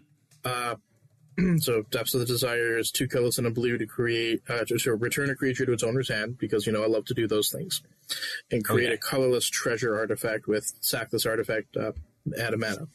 So it weaves those different token effects onto already decent cards. Mm. So now I pay three, I get I, I get a mana back, um, I bounce a creature, and I get a three three from Dika. That's pretty good value. Oh, totally, totally. So I look to do things like that where the where the basic job that the deck is doing is being done by the cards that fit the theme. Mm. Um, do you play Hornswoggle? Uh, do I play Hornswoggle? I have played that in, in some decks before. Uh, is Hornswoggle in Dika? Uh, uh, probably. Rivals? Rivals? Uh, excellent, yeah. Uh, I, I pulled it out the other day. I'm like, awesome. Creates a treasure token. Mm-hmm. Get to say Hornswoggle. It's perfect. It's great. Yep. Counters a spell, a creature spell. Yep. Uh, yeah, I believe Hornswoggle's in there. Uh, it's done some crazy things, like it's made ten copies of a ten ten before. Um, oh, yeah. It, it, the deck can go nuts. The, that deck is my... Uh, there are, I, I believe, thirty different tokens the deck can make. Nice. That That's my uh, basically free advertising for Infinity Tokens deck. Exactly, the canvas to our minds, as I like to say. Mm-hmm. Oh, that's great. I was going to say, do you uh, are you playing? Uh, is it? I love the the massive octopus that turns things into eight eights. The is it Octavia? Octavia? Um, I don't think Living Octavia's thesis. In there. Octavia is a deck I've wanted to make before. If I was yeah, going to make Octavia, it. it would probably be closer to. Uh, I would do cantrips, so I would still yeah. play on summon effects. But in that deck, I would play on summon effects that draw cards. Because in that deck, I want a high volume of cards in my graveyard. Totally, totally. And then you, you get the Octavia out for two, and uh, next thing you know, you're making a, uh, a Cephalid Constable, uh, an eight eight, and that's mm, that's just that's just plain rude. Mm-hmm. Love it. Um, I was going to say, I mean, in, in the other, as I kind of alluded to before, one of the uh, the great kind of embodiments of the uh, your brewing philosophy and and an interesting kind of uh, piece that you've you've put together, that Simic Burn deck. Do you want to run through that a little bit? Yeah, I've been through that one in a few different places, including at Chain and Commander. Uh, I played it on a few different, uh, few different places as well. Uh, so that's Varel of the Hulklade. Uh, it's a so it's a three mana commander. It's a one four. Varel isn't huge in the deck, but it is uh, the commander of it. Uh, mm. It's kind of a roadblock, and then later on, I can use it to. Uh, to add some counters to certain things, but hmm. for the most part, Varel isn't used that often, except as a roadblock. Um, what that deck aims to do is turn the unsummon effects into a win condition. So oh, yeah. uh, there's two axes the deck's trying to act on. The first one is Howling Mind effects. Yep. So there are a lot of those in there. It does not run Rites of Flourishing, though. I don't want the opponent emptying their hand, mm. I, um, or at least not too quickly. um, I want them putting permanents out so that I can do things like evacuation and then uh, you. Uh, so evacuation into um, Storm Sword is one of them. Uh, so Storm Seeker, sorry, it has a sword on it. Uh, so Storm Seeker. Uh, which is Ooh. From Legends. It is three colors and a green, I believe. Uh, it's an instant. Oh, that's great. uh, deals damage to the opponent equal to the number of cards in their hand. It's the same as uh, Sudden Impact, which was made in red later. If that was an album cover, I'd, uh, that would be my kind of, you know. Oh, it's a beautiful thing. Picture. It's yeah. amazing. Mark Paul, nice. Yep. Uh, I also run Black Vise effects, so that's like repeatable versions of it. Yeah, nice. Uh, my first time on Neo Royal's stream, I uh, bounced his uh, so I bounced his board with two Black Vise effects out. That's amazing. Um, so that deck was uh, me. Uh, so that was one of the first decks I built for the Unsummoned channel. Uh, do you want me to go into where that name comes from? Well, yeah, that was actually my next thing. Like, so where, okay. how has, uh, how has the Unsummoned brand, so to speak, like come about, and, and what, at what point did I, this is the, actually like the effect I, I resonate with, or, you know, uh, mm-hmm. choose to make my name kind of thing. So I guess, uh, finishing one part of the story. So I, so last year around June, so almost uh, a year and a couple months ago, Uh, there was the uh, first online Magic Fest. Do you yep. remember them doing those? Yeah, kind of vaguely. Um, um, they had uh, so one of the cool things they did for the first one was they had people record themselves doing a deck tech, mm. and then play. Uh, so then the the top, uh, I think it was three of them, and I was one of them. Did got to play a uh, so got to play. a feature match, uh, and, I, and that feature match I got to play against. Uh, uh, so I got to play against uh, Nelson Salahub, as well as Shivam and Sheldon uh, Menery. Oh, nice, nice! And I beat all of them with my Night at the Museum deck, which is that's not an unsummoned deck. Oh, I remember this. Yeah, yeah, yeah, yeah. But yeah, ah. I was the only one who actually won and didn't have technical difficulties. Love it. Which is weird because I was actually playing on my mom's computer because I needed to get a new one. But that was what got me started in content creation. And, and at that point, I had to think about, okay, what am I going to call myself when I do that? Hmm. Because my real name isn't really that interesting, and J-Row doesn't sound that cool either. Well, my real name is more interesting when you know the story behind it, but J-Row isn't really that interesting either. Uh, that was the name that my football coach gave me before uh, freshman football, my freshman year of high school. And it's basically a joke on J-Lo. J-Row. Haha. But that makes sense. Absolutely. Yeah, I mean, I wish my butt was that big. Anyways. Nah, but so I had to think about, okay, what do I... Trust me, mine is, you, you don't want your butt to be that big. Uh, I'm, I suppose, I guess you get used to it, but it's better than not really knowing it's there at all. You don't know it's there until it makes you want it, until it forces you to know. uh, oh, you know you get Cheshin with butt jokes, exactly. That's all right, he can be the butt of the joke if he wants. Oh, I was going to uh, say that. He's always the butt of the joke. No, exactly. Yep. Uh, so when I was thinking about what to call myself, uh, I thought about, okay, what is my favorite card? And I, I had talked about it a couple of times, but I was never, like, obsessed with it. But I wanted mm-hmm. to create a persona so that the decks that I played on stream were different from the decks that I play myself, like with my friends. Yep. Because I, I wanted to design new decks and build them around something of a theme, because that's one of the things you can do to sort of make yourself memorable. Yeah. Uh, so in the same vein, so connecting stories, I became a teacher, and for three years I was a teacher in Pontiac, which is an area just outside of Detroit. Uh, so another area that's in the suburb of Detroit. It's a little closer to Flint, though. And, you know, Flint had the water crisis.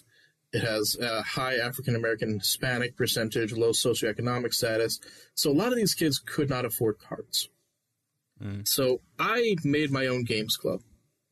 Not only did I do that, I made it uh, a – so I, I made the, a site for Friday Night Magic. Mm. Because I became a judge. I made it a site for Friday Night Magic. And I ran my own officially sanctioned events. Amazing. That wasn't a store, you know? Nope. Um, then I got a couple sponsors on board, and they would send me booster boxes, or I would just use whatever I would win. So when I was talking yep. about how sometimes it would be kind of, it would feel hollow to win a, like a booster box and have nobody there to congratulate you. Well, yeah. One of the things that kept me going when I was doing that was I, I'm not just playing for myself. I'm playing to win a booster box for these kids. Mm. So I had a process that I would go through with this Games Club because, I, and this is another difference between me and Mister Day, I wanted to teach them how to get to where I was. Uh, mm. And not necessarily for to be competitive, but just to think about the game in a different way and to be more open-minded. Yeah. So, which has uh, resonance in day-to-day as well, of course. Yep. So the first thing I would have the students do is I made like little Jumpstart packs. This is before nice. Jumpstart happened, but I made little Jumpstart decks that were twenty card uh, uh, com- uh, twenty card singleton.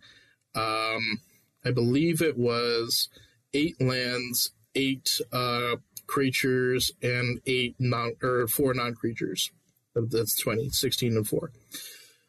Um, so I, I had um, one of those, or I had well, several copies of them, but one for each color. And they would play mini games. Uh, ten life. Uh, so ten life, you have a twenty card deck. You start off with seven in hand, so you have to try to win before you mill. And it, and they had to win. These were called the color challenges. They had to win a game with each color before I would let them draft. It's absolutely sh- a puzzle in the truest, uh, truest kind of sense of the word. They would get a lot of games in, but they had to show me that they knew how each color won, and they could evaluate mm. the cards before I would let them open a booster pack. Interesting. So one of the things that they would tell me is that they couldn't win with blue.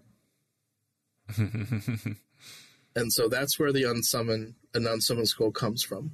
All the different things you can do with unsummon. You can, oh, yeah. bu- you can bounce their creature to uh, to enable you to attack when you couldn't attack, and sometimes that two damage in a ten life format matters. You can bounce your own creature to protect it from removal. You can bounce their creature and then counter it on the way back down. Oh, I love that one. I love that one. That's probably the one that's just like, mm, it's mm-hmm. it's it's a chef's kiss if you can you, when you pull that off in like limited or whatever. And it's yeah, I love you it. You can bounce their creature to make it summoning sick. Uh, you can, and the the trick that I showed them that they liked the most was you can bounce a mnemonic wall, recast it, get the unsummoned back, and then as long as they don't have trample, they are never getting through that. Exactly. So, it's a god Gomazawa then. One of the decks I think had uh, I think Crawworm. That Crawworm oh, yeah, yeah. can't get through. And then I swing through or so I swing in the air with a two two, which takes them out in five turns because that Crawworm's never getting through. I love that. Yeah, so little things like that where you wind up showing or you show them how to do just all kinds of different things. So the Vorel deck wins with Unsummon. It bounces their so it wins by bouncing their board and then hitting them for whatever their board was. I have mm. Krark, the the Vial Smasher Krark uh, trap deck. I play a trap for free. Krark uh, returns it to my hand if I if I loot. So either I get an extra copy of it, or Krark returns it back to my hand where I can just use it again. So I use the unsummon there to get additional casts for Vial Smasher. You get the Whiplash Trap. um, I don't think that would be... That's in blue. But Needlebite... Uh, oh, no, you're right. One. You're right. Sorry, the, the Vial Smasher Croc. Yeah, no, you're right. Oh, no, Croc's... Croc's blue, right? No. Croc is uh, red. Oh, Croc is red. Sorry, I'm thinking... I'm like... Every time you're like, Croc, Sakashima. Sakashima's the blue. Yep. What am I talking about? No, exactly. It's okay. Um, I just had that there because it was like in the pile of cards for the uh, the mm-hmm. Abishan deck. I'm like, oh, I just want to play Whiplash Track because it's awesome. But uh, yeah, I was like, hmm, fits into both things. The first unsummoned skull deck was Niambi, the Steam Speaker. Oh, nice. That one's great. That one's mostly legendary tribal. I built it so that I could literally pitch to Teferi. Yeah, I, I didn't like the five mana Teferi when it was in standard. It was so aggravating that it was also a win count. Yeah, it was. So Niambi can you can pay a colorless, a blue, and a white, tap it, discard a legendary uh, legendary card to draw two. I would literally pitch it every time yeah, I would play about it. it. It's like no, it's just just no respect. It's like that. Nope, I, I don't need it. I'd rather two cards. Exactly. Yep. So. A lot of my decks do different things with unsummons mm. uh, because I wanted to show the breadth, the depth and breadth of the card. I like showing the flexibility of the effect and not just the color. Um, yeah. I have a mono red deck that is probably more blue than most decks you'll see, uh, because it run um, it runs the uh, it runs a number of different artifacts that bounce things, uh, my, yep. both mine and the opponent's. And I do love the Goblin Mana War. Uh, what's that? I can't remember what that's that one's called. Stink Scourger. Yeah. Um, yeah, I'm not looking these up, by the way. I just know them. You got it right. It's, it's in the name. Yeah, Stink Scourger is there. Uh, but the, the what I'm talking about is Atomaru, uh, First to Desire. So that yeah, another one. Atomaru Wheels is that one. And it's it's uh it's a three mana thing that's equal to cards in hand, right? Uh, opponents, opponent. uh, the opponent with uh, most cards in hand. Oh, it's amazing! Can be so huge. Can what be I do with that huge. deck is uh, I fling it at people. That's why I call it Wheels, because oh, excellent. Yeah, we play Wheels, and I also fling him at people, so he goes flying in the do air. Some salt. Some Soul's Fire action. There's there's many things that you can uh, you can do wildly take advantage of that that that power. That's excellent. Uh, so yeah, and I also have blue decks that act like other colors.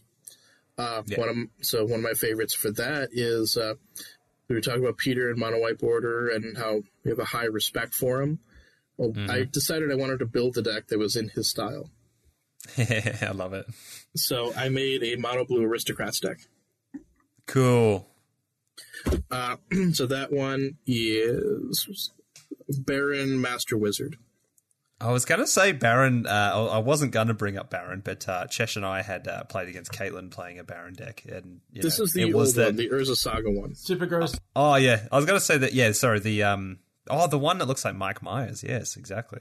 Uh, the new one being that uh, the new one is technically a Mana War, but we uh, our friend Caitlin played Baron, and it's like that that definition between like, yeah, you could get to the point where people get annoyed that all their stuff just keeps getting bounced with no no win con. And I like that point you made, that there are things to do when people have a lot of cards in hand, and uh, some mm-hmm. amazing ways to capitalize on that. And so, so I love it. But uh, yeah, tell us about O G Baron.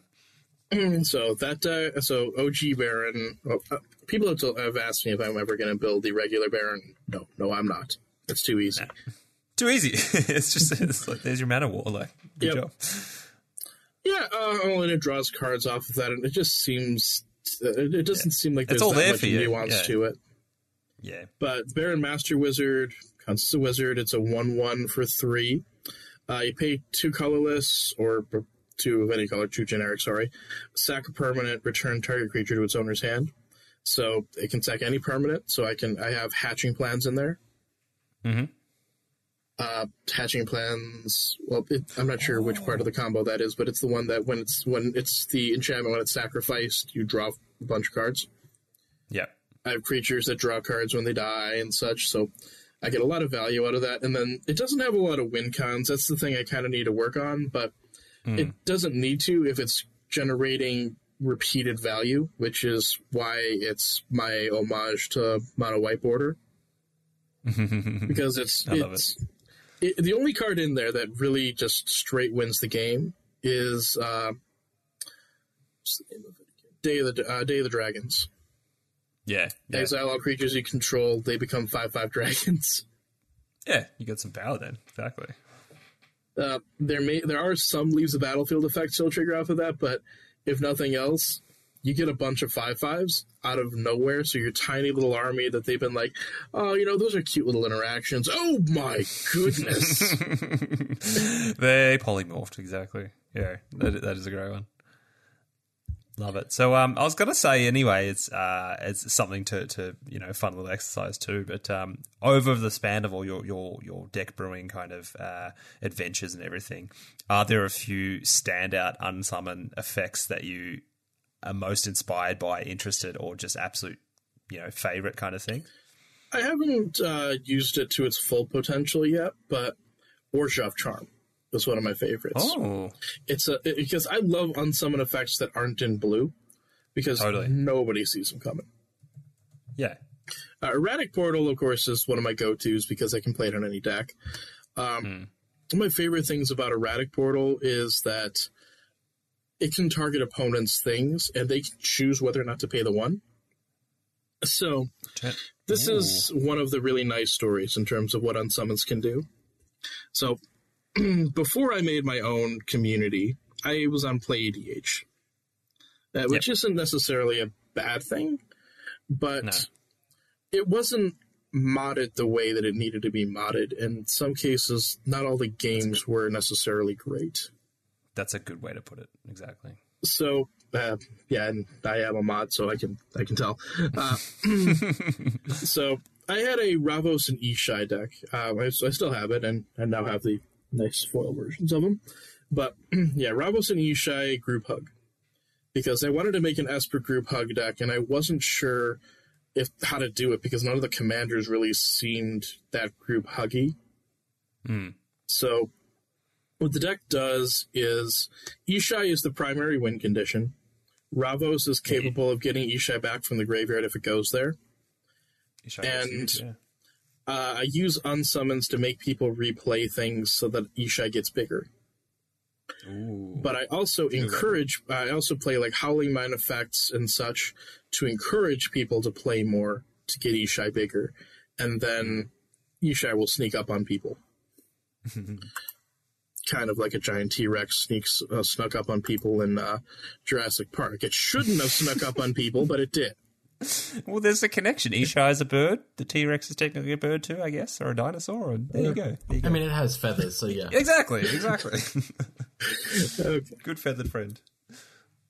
So, where Erratic Portal came in was one of the first times I played with the deck was in the PlayEDH server, and there were two players who were like massively targeting this new player who was running Uh, a pre-con deck that uh, wow. was the Sultai pre-con deck, and they were going hard after that commander. Uh, They're the things you don't think happen, and then you, you kind of surprised when they do. You're like, really? Like, you, you really? You're kind of yeah, like making this person's life. And that's yeah, exactly. one of the disappointing things about that, that server was that there are people who exactly. are like that. And totally, they totally. basically, I guess you could say that was their threat assessment, was they recognized that the deck was dependent on its commander, and so they were trying to shut it off by any means necessary. Yeah. So I would use Erratic Portal to protect it. Uh, eventually they did something like, uh, I think they oublieted it, and then I generous gifted the oubliette. uh, I did. I used my deck basically to protect the Sultai player. Yeah. And then eventually I got a giant Entreat the Angels, took out the other two players, and the Sultai player actually, after I took out the other two players and the dust cleared and it was just two of us, wound up going through an intricate sequence to actually take me out. And you know what? I was Love really it. happy for the guy. Yeah. That's the Peter thing, right? It's like you play to, play to come second, you know? And it's like... Um, mm-hmm. Yeah, you did, and, and enjoy it. And, and I think that's a point I like to keep remembering. It's like uh, being happy for someone to win too, you know, if if it's deserved, absolutely. But um, you know, being like, yeah, that was awesome. Like we, we had a great game, and you know, you got it. Exactly. So being happy with uh, with other people's wins and such, that goes back to an earlier point of uh, the uh, so talking about Horde Magic and mm-hmm. how it's a cooperative game. Uh, and so that's also that was that also factored into how I taught people how to play. So mm. the system was they had to win a color challenge, then they would be able to draft. And mm. while the Ixalan, uh, well, Ixalan Rivals, Ixalan and such came out around that time, the two big sets that they really were enamored with were War of the Spark and uh, Dominaria. Because mm. those were ones where they could get a legend or a planeswalker in every pack. So what we would do is, uh, after drafting, well, so they they would draft those. So after they, they did the color challenge, they would be able to draft. And after drafting, they could keep the cards they drafted. And I would also contribute my own legends and planeswalkers that I had extra copies of and such, because I have a giant collection. Uh, and they would build brawl decks. Oh, nice. And that was like the stepping stone. So they would go from draft to brawl to commander. And with those brawl decks, they would take on my horde decks. So they were trying to build up their collections so that they could play and be happy about each other's plays and draws.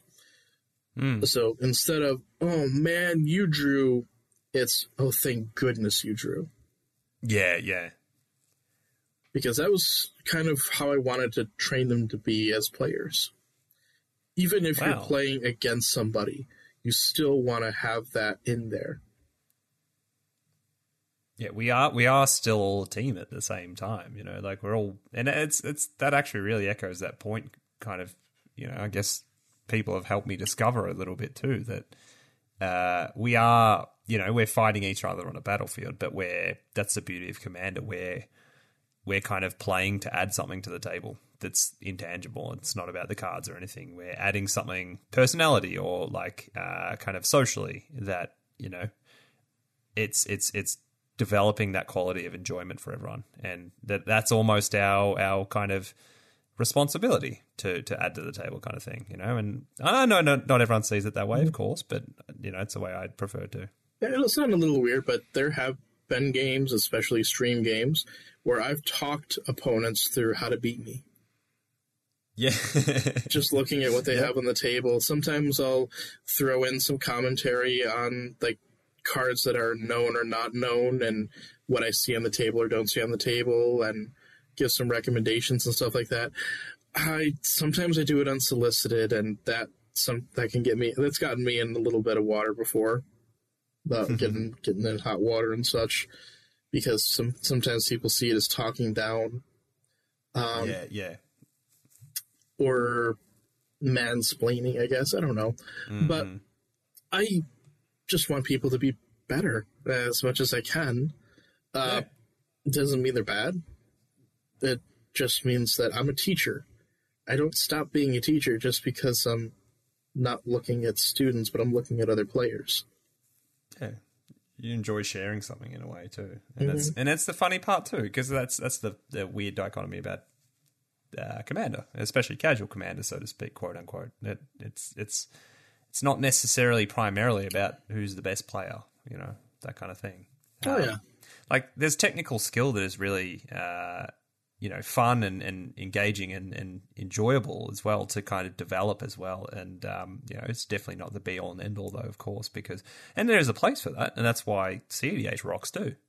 Because, like, once everyone's on that same understanding, like, that's where you can really absolutely flourish with that that – you know, technical knowledge type thing too. And I know you've you've played a little bit of C D H too, um, around the place too, haven't you? Yeah, I'm not a huge fan of it, but I do like that it exists.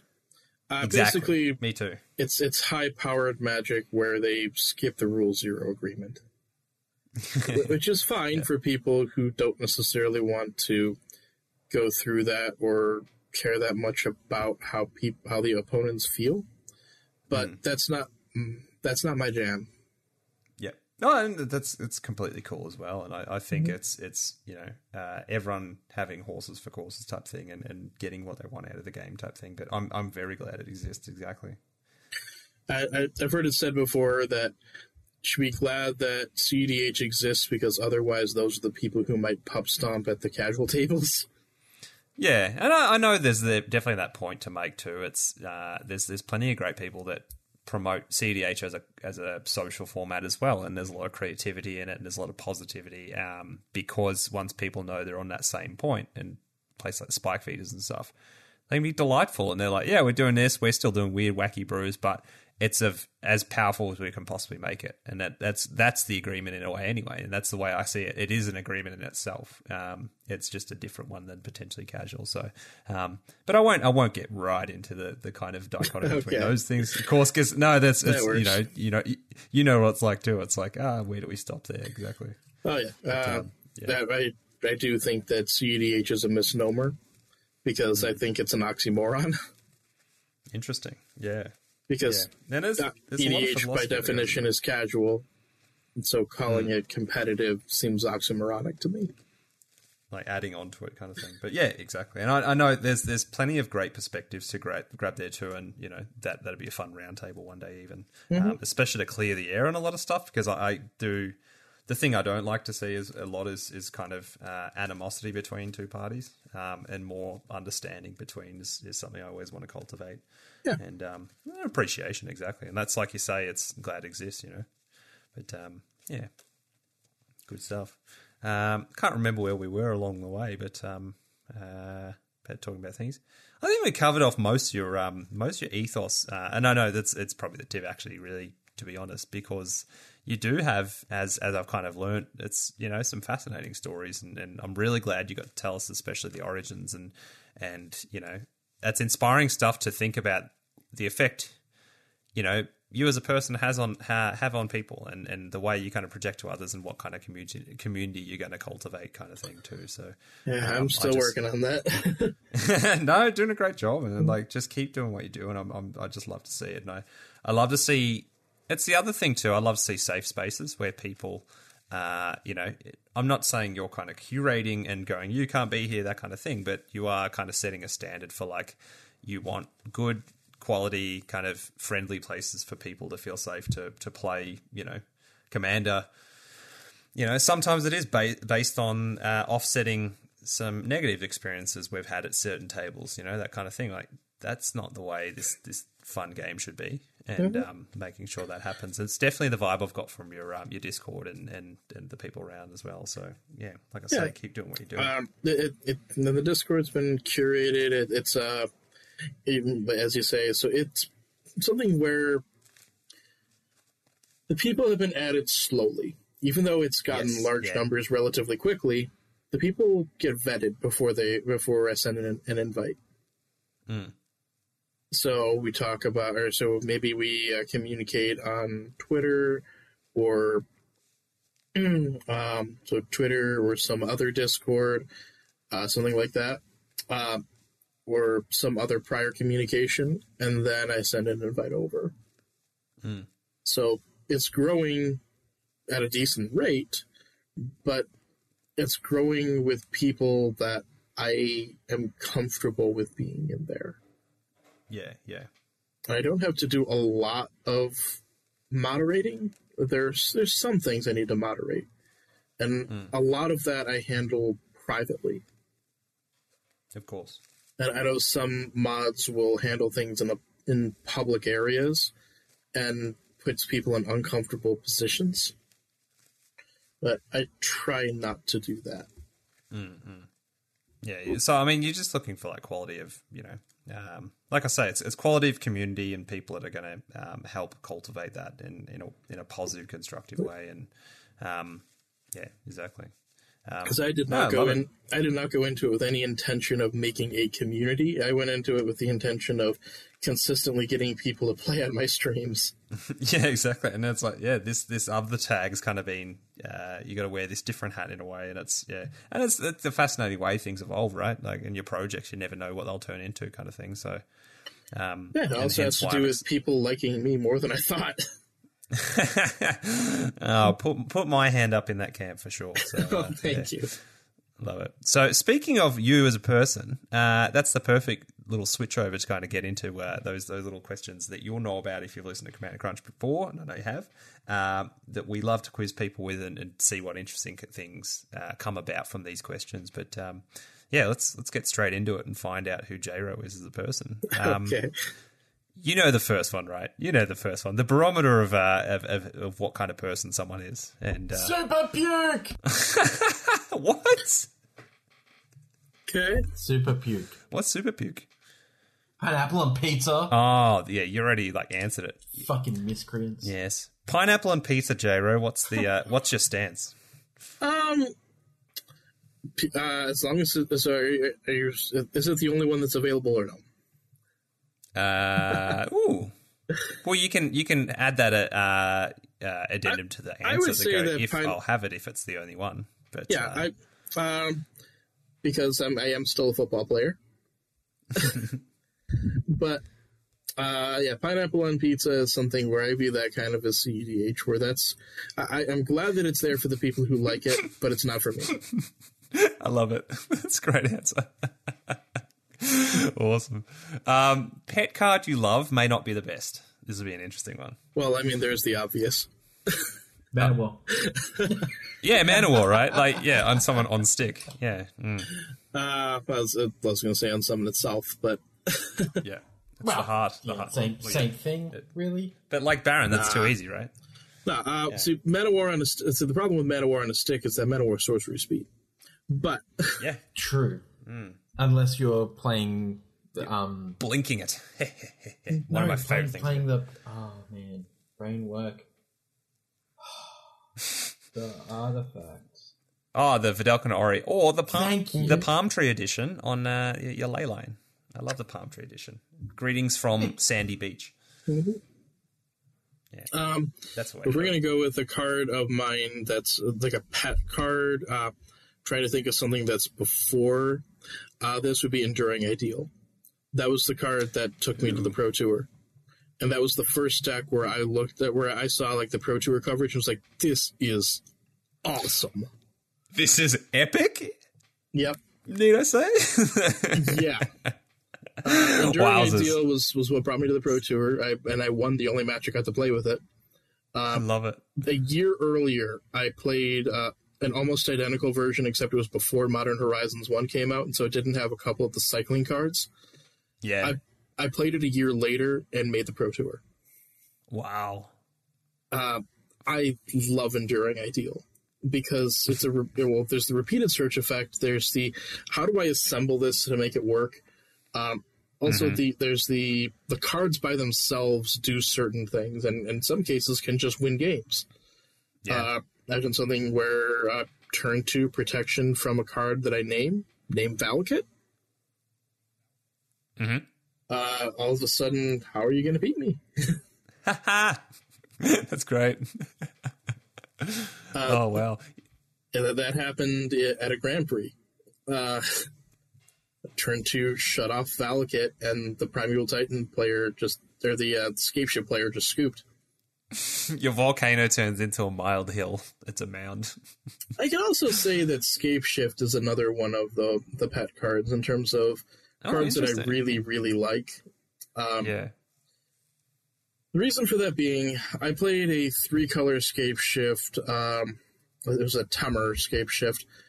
Uh, at a this was before Modern, so this was extended, and it's the source of one of the funniest stories I have from a from a, uh, a Grand Prix. Uh, I have a lot of, of those types of stories from from a P T Q. So this was a P T Q. This was an extended P T Q, and I we were ta- I was talking with a friend of mine uh, the night before about what I was going to bring to that event. And I decided, you know what, I'm I'm just going to bring Scapeshift. And then we were mm. looking through some of the recent results, and there was a Soul Sisters deck, um, the the Proclamartyr engine. Uh, so uh, Proclamation yeah, yeah. of Rebirth, uh, Martyr, Martyr of Sands, gaining just obscene amounts of life. And yeah. this is a deck... Unreachable. De- so mine was a deck that was designed to cast, uh, to, to use like to use a Rampant Growth effect on turn two, and then cast Scapeshift uh, turn like four or five uh, and deal eighteen damage. So my goal was to do exactly eighteen damage on turn four. Their deck is designed to gain obscene amounts of life. I'm dealing exactly eighteen damage because I'm hoping that they shock themselves first. Hmm. Can you see how this is not going to go well? Oh, the math, yeah, exactly. It's like so, yeah, that's and that's and people do often find like ah, oh, the you know the, the, the Soul Sisters deck uh, often like so it kind of gets to an annoying range. So I told my buddy, you know what? That's one deck that made the top sixteen of, of an event halfway across the world. There's no way I'm going to face that tomorrow. Yeah, first round. um, oh, so, dear. Oh, dear. Uh, one of the, the things that came in, the weird parts of this is I actually didn't have enough money on me to get the last, uh, I think it was a breeding pool. So I just put a yeah. regular mountain in instead. And it's like, you know what? The math is off a little bit. So I did. Uh, so I, I cast a Scapeshift. And the opponent had a Bant Charm, and the Bant Charm only car- uh, can't counter it because it can't. So Bant Charm, Bant Charm, I think, can only counter instants. But he decides, you know what, I'm going to let it resolve. And Bant Charm couldn't have countered mm-hmm. it anyways. I figured it out later. But decided, you know, I'm going to let it resolve and see just how much damage that guy can do. So I found all the Valakits, did all the mountain damage. He was still alive at like three, and I had done over three hundred damage. And then I played my land for the turn. The one extra mountain he didn't know was in the deck. Wow, wow. That's so good. That's so good. And you're like, thank you, breeding pool. Thank you. Thank you, store, for not having a breeding pool. Exactly. Yeah, I didn't have to waste my money. Oh, that's excellent. That's, uh, a, that's a true, it's over nine thousand moment. That's perfect. Oh, wow. Yeah.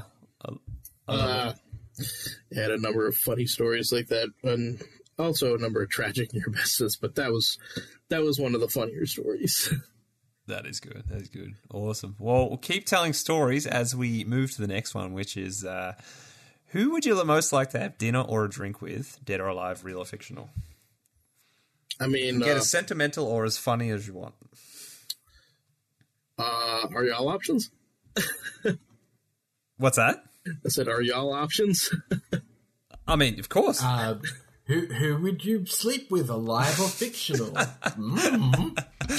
No, I, I'm de- I'll definitely have dinner with it. It's like, and then I've talked about before, I'm a very grateful person, and it's just like, you know, I get way too excited with the company of people that mean a lot to me, and and uh, yeah, have talked about that that mystical, uh, mythical one day when we get to go to uh, the the the land of um, where all the magic happens, the States, and uh, had to get to catch up with all you guys. And I don't get to, amazing. I don't travel much either. Uh, that's one of the reasons why I was trying so hard to get onto the Pro Tour, is because play the game, see the world. Playing the game was yeah. probably only, the only way I was ever going to see the world. Yeah. I think that's the same for most of us. We all got shafted.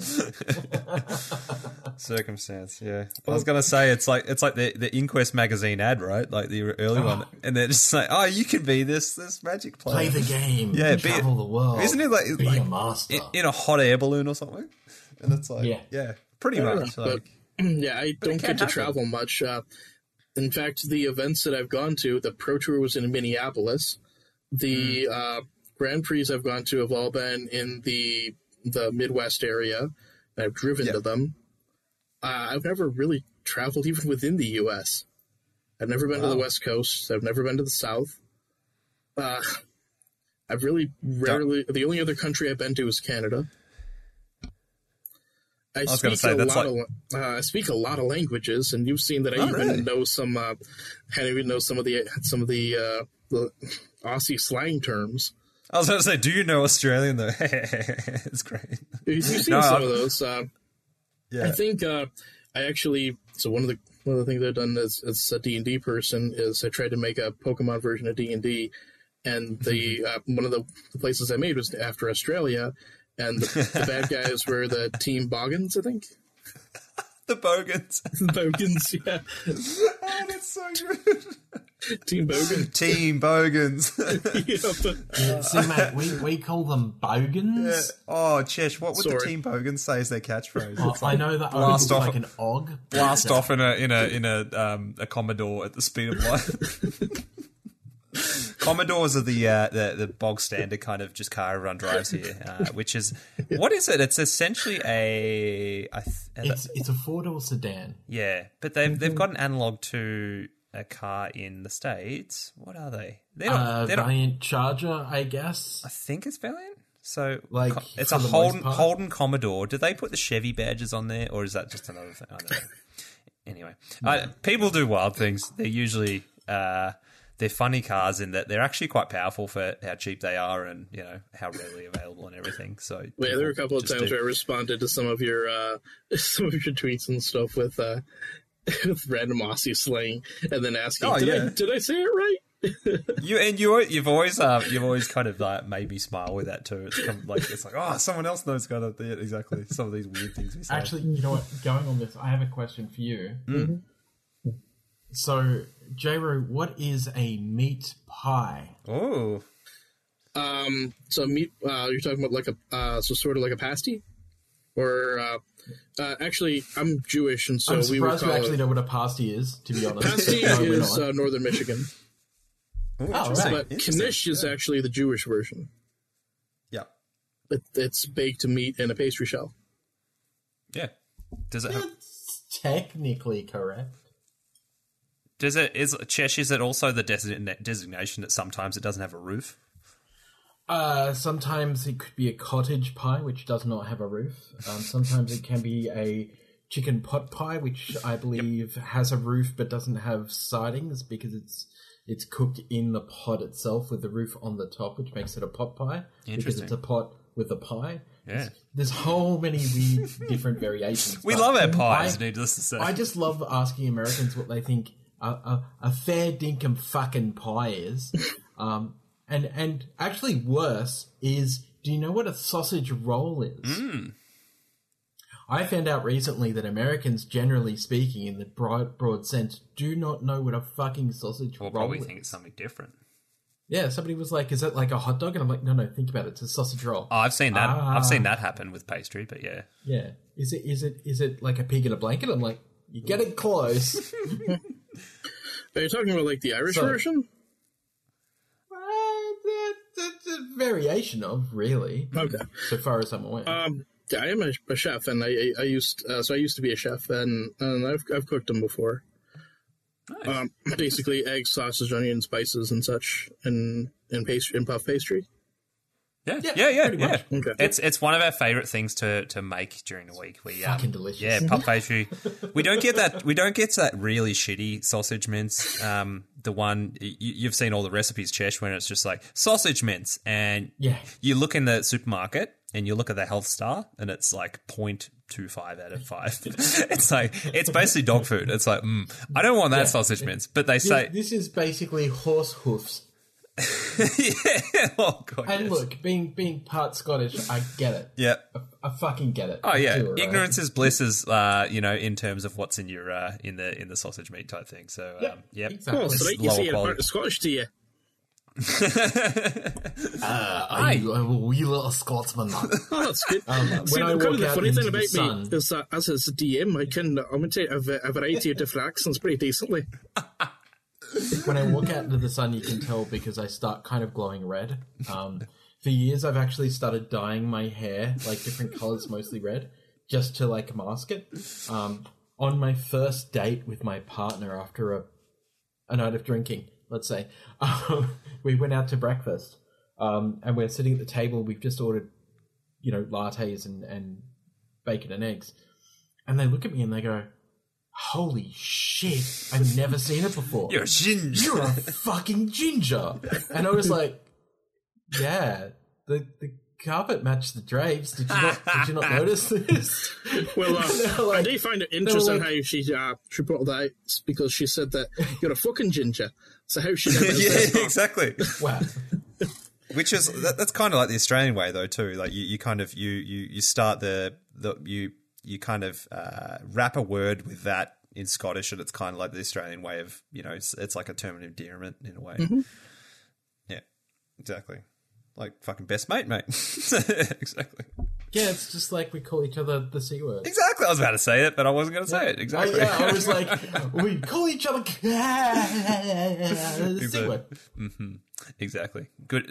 I like your restraint, Chesh. Thank you. Thank you. I'm uh, a refined piece of shit. Mm-hmm.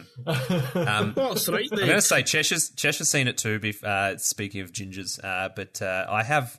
kind of light brown hair-ish. Uh, but yes, when I grow a beard. Oh, wow. We red. Exactly. You can call you... Just like I am a strawberry blonde. Oh, yeah. He's actually just ginge. For some reason, uh, I used to care about like being called that, and I was like, no, I don't. I don't. It's, well, it's, because, I'll, I'll embrace it. It's great. Yeah. So two things. The first one is being a ginge is extremely unique because of the generic variable, mm. uh, the genetic variable, um, meaning that uh, only a very small...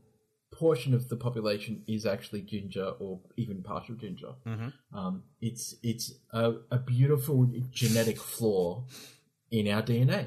Great, Love excellent. Um, but you grow you, when you're growing up as a ginge, like you're made to feel it. A lot of people would just give you shit because you're so white and you are you know a ginge and your hair shows up and yep. you know people can tell and it's like a ginger and it's like. Mm-hmm. Yeah, just because I look different from you, like, you can fuck right off. If we're talking about like differences and separating people, so my last name actually is Rowe, R O W E, mm-hmm. um, but that my grandpa made that last name. Uh, so I'm, I'm Jewish. My family comes from Russia. They have uh, some people who talk like this. They have the heavy accent. I love it. Yes, I can imitate accents decently. This is one of them. The so, Russian vodka? Oh, yes, we like the vodka very much because it can grow anywhere, even in the hills, in the mountains. And it doesn't freeze. Mm-hmm. Yes, this is true. This is true. So, my family, they come from Russia, and uh, they... So the, the name was uh, Rozhansky, but uh, the people in Russia, they don't like the Jews. Frankly, the people anywhere, they don't like the Jews. But the people in Russia, they very much don't like the Jews. They were hating Jews before the Germans. They were the hipster hate the Jews. So my family, they come, they, they want to leave the Russia, so they come to America. And uh, at Ellis Island, they, they try to say the name. They say, wasn't that a great thing? So they they come to America, they try to say the name. They say Rozhansky, and the people there say, well, how you spell that? And they say, you know what, we call you Rosen. R O S E N. Mm. Because that is a stereotype name. So my grandpa, he don't want to be stereotyped, so he changed it to Ro. That is like, where the last name comes. Short and shortened, yeah, exactly. I was going to say it's a, it's a very Australian thing to do too. It's like, ah, oh, too hard to say, shorten it, and it's like, ah, yeah, yeah. Most people. Don't worry, pe- people still can't um, spell my surname. They usually go with a K A I instead of a C A Y because apparently C A Y N E S doesn't spell canes. Mm. Uh, and I've had people go, "Is it Canis?" And I'm like, "Do I look like a fucking Vulcan?" I would have said dog because I think that's yeah. close to the designation for dog. K canine. Wow. That's, yeah. It's oh, that's nice. I think etymology and names, right? U S, but yeah, um, yeah. So I think that's one of the many weird accents I can do, which makes me such a pleasure as a D M. Oh yeah, that is a great story. Oh, I love it. I love it. Um, we'll see if this uh, triggers any more accents. Who knows? Maybe it will.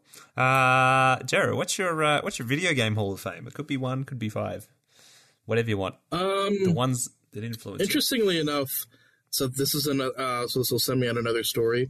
I used to really dislike video games. Oh, interesting. uh, the reason silence you heretic. Do so, tell. I mean, the reason is because. Uh, When I was uh, so when I was in kindergarten, I didn't have a lot of friends because I went to a few different preschools and then finally settled at one, but it wasn't the same one as any of these kids. And I went to the elementary school that was the farthest one from my house in the city, which was ridiculous. And the next year they corrected it, so nobody who was younger than me in my neighborhood went to the same school. Mm. So. It was bad enough that I was going to a new school and didn't have a lot of friends, or didn't have any friends really, but the people I knew in my neighborhood didn't go, or were, were never going to go to the same school as me, at least not until like high school. So I had no friends. I had a tough time making friends because they all knew each other. And in first grade, that was the first time I thought I had a friend. Mm-hmm. And I didn't really know what a friend was. I just knew that it was somebody who was willing to tolerate me for a period of time. Wow. And honestly, for a lot of people that I've considered friends, that's about how they view me. So, yeah, I'm sorry if that's too too depressing, but uh, that's right. not ending the story there. But in terms of how that relates to video games, they were twins. Uh, so my, my first pseudo friends were twins. And their parents made them find a friend or find somebody to hang out with other than each other. But mm. because they were twins and used to playing with each other, they wanted to play Final Fantasy, which was a one-player game. And what they would do is just pass the controller back and forth between them while wow. I would sit and play with their cat if the cat came downstairs. Wow. So, kids can be the shittiest. Yeah. So I didn't like video games because, to me, they were associated with sitting there while somebody else got to play. Self selfishness, yeah. Yeah. Uh, and they they weren't connecting with people. They weren't doing anything with anybody. Of course, that's changed a lot as somebody who now streams video games. Yeah, uh, yeah. The big change for me happened with Pokemon, which came out when I was in fifth grade. So, yeah, that was four lonely years of not really knowing what a friend is, but still. Uh, so Pokemon came out, and one of my neighbors who was younger than me, who was going to a different school, which bothered the crap out of me, uh, mm. had a birthday party where he got a Pokemon game. And honestly, it was almost like a Let's Play, because we were all watching watching with like giant eyes as he played through this game, and we got to help him name things. And yeah, yeah. we get to help uh, help him Twitch devise battle Twitch, right? strategies, yeah. and yeah, it was it was a lot like Twitch before Twitch. And then I wound up eventually getting a group together um, in high school, oddly enough, because I would play each of these games when they came out, and there would be a couple of people, and then it started to dwindle, and then I became a friend, and then I went I joined the Games Club, and I found a bunch of people who had similar interests. And every time a new game comes out, we play it together. Um, we play, we do Pokemon Go together still, um, which gets me off my fat ass and out. Uh, so we uh, we sometimes do the max raid adventures in Sword and Shield. Uh, it really changed the way that I look at video games because it was the first time I saw them as a communal experience. Yeah, yeah. I was so used to them being isolating. And that was also kind of why I eventually went away from the one, the single-player games in my streams. Mm. It's because I didn't want to get back towards that isolation feeling. Yeah, that's a great point. And I never thought about that in the site, in, in uh, what kind of solitary games, because they mean a lot to me, I guess, and, and you know what they've meant to me.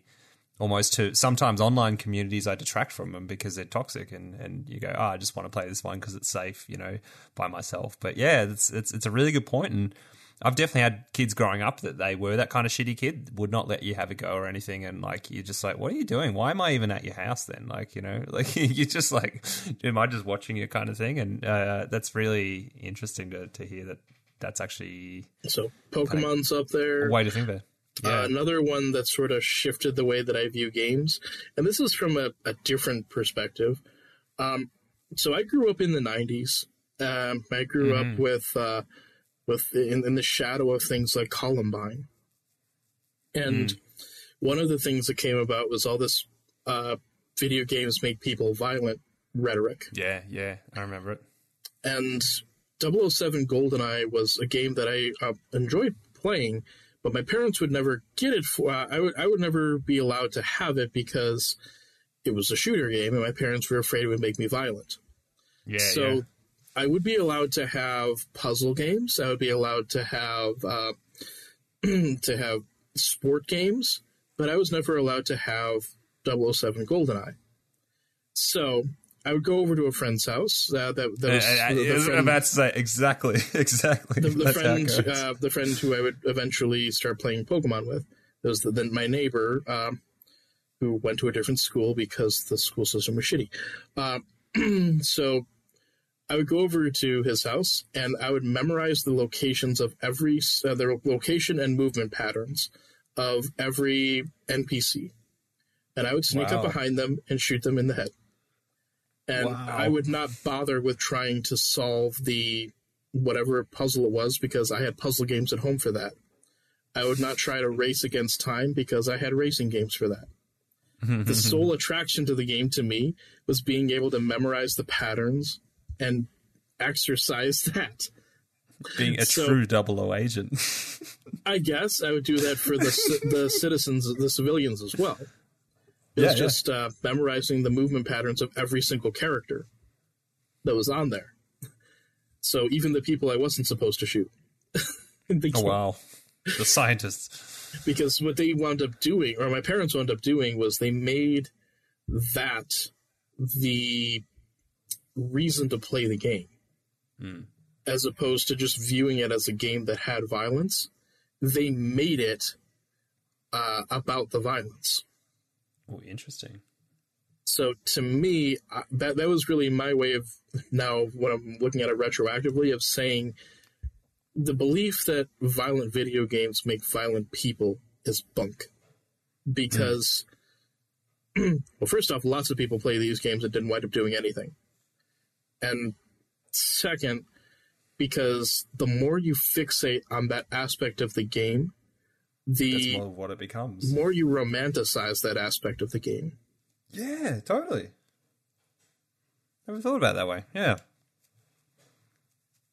That's that's super interesting too, and it's it's like it's it's interesting. I remember seeing growing up like a, a lot of different family dynamics, of course, your friends, whatever. Um, but the ones which were very much about you can't do this, can't do that, can't do this, uh, and especially you you know for for said reasons type thing, are generally the ones where the kids absolutely uh, did everything in their power to do those things, and. Um, There's even the ones like, I mean, you know, won't get into drinking, drugs, whatever, but I know I know some kids went absolutely off the rails, and it's like, I don't mm-hmm. know, you know, the various reasons why, but it's it's generally, it was like... If it's uh, an external reason for doing or mm. not doing something, then as soon as that's gone, they're gonna, there's nothing keeping them from it.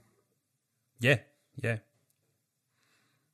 Um, yeah, and it's yeah, it's just fascinating to think about too, and it's cause and effect, and it's it's what you know, nurturing as well, and responsibility is uh, a big belief in, in you know the way I like to look at it, and like I'm not a I'm not a uh, a parent, you know, yet or anything like that, but it's the the type of thing that always goes on in my mind, like how how did I feel growing up with the responsibility, and how much was kind of going, no, you can't do this, and what that actually made that feel like, kind of thing, and and even certain messages, and uh, you know, you grow to realize your parents aren't perfect, but you know, certain things may actually still trigger later on down in life, of course, like all the time because of something you were told not to do, you know. Um, mm-hmm. I, I know the one that's like, don't be selfish type thing, and it's like that manifests in a way that daily I, I'm so paranoid about burdening people, and it's like that kind of thing. It's it's really interesting that those messages, and I know a lot of people from my generation have the same thing, and it's it's it's interesting how those kind of things go, and that, you know, teaching and being a being a parent is not easy, and, and it's uh, you know,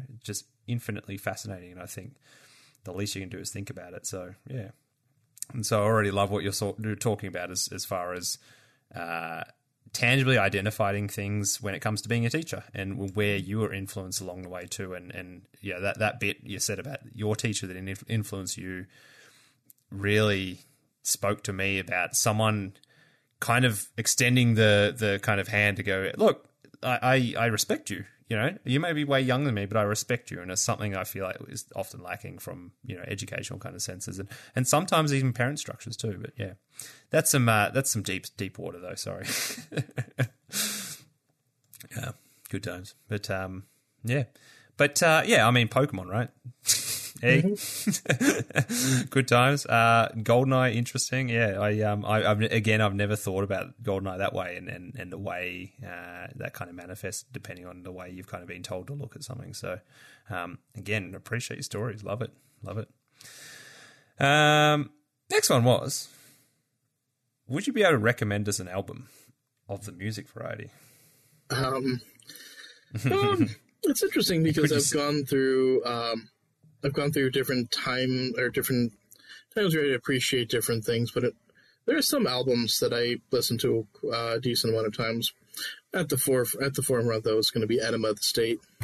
As as a, as a nineties kid growing up with Blink and such. Yeah, I remember. Yeah, exactly. Sorry, I'm just looking it up and it's like going down a little memory lane. I was like, oh, I remember this, and I remember like Rage in the Morning, which is our music T V show, and um, you know the whole vibe around that, you know, the pop punk genre kind of uh, being a uh, you know thing that influences at school as well. So yeah, nice skate punk as well. They kind of call it. Mm-hmm. Mm. I love skate punk. Yeah. yeah. So yeah, that, that's a lot of. Uh, that was a. a for a good amount of period of time, that was that's something that was important. Um, otherwise, I, mean, I do like classics, or so classics like the Beatles as well. Mm-hmm. You know, you got all of the, the Beatles. Beatles. So I don't know how you can't. The Beatles. Mm-hmm. Everybody has Liverpool accent too. I don't know how. uh, you knew they was going to leave to a different accent, didn't you? Oh yeah, so where we going now? Where we going now? Is uh, is he somehow going to get to drop kick Murphy's and, and go back to Irish? I guess. No, we don't talk about drop kick Murphy's. I don't. Yeah, I, it's, I'm out of the loop. Did something happen? uh, no, not not exactly. I. Hmm. Hmm. Dory, leave that leave against... that on the table if you want, Chesh. That's fine. No, no, it's cool. I have a personal thing against Dropkick Murphys because they are religious zealots. Ah, yes. I did not know that. I did not know uh, that. I do like yes. Gross Tattoo, but otherwise, yeah, not a big fan. Hmm. Um. Yeah. Look. Um. One of one of my favorite bands. I think everyone knows. Sam, do you know who I'm going to talk about? Uh. D- d- one with an accent. You disappoint me, son. The Cure? I don't know. The Aquabats. Oh, really? No, I, I wouldn't have picked that. No. The, the coolest pop punk superhero band in the world. Ah. Um, and they're amazing live, by the way. Holy shit. Oh, yeah. I've, oh, yeah, I've heard of it. Yeah. Interesting. I, I momentarily thought you were talking about the Fruit Bats, and they were, those are good. They're good, too. Oh, I, I do love the Fruit Bats, yeah. Like when you love someone, yeah. Yeah. Um, the Aquabats being hard a... to think about anything but to breathe. So I was saying before that any, uh, yeah, any any magic card can be turned into a song, of course, and uh, it's mm-hmm. something, again, to look forward to if you ever play J-Row on the, uh, on the spell table.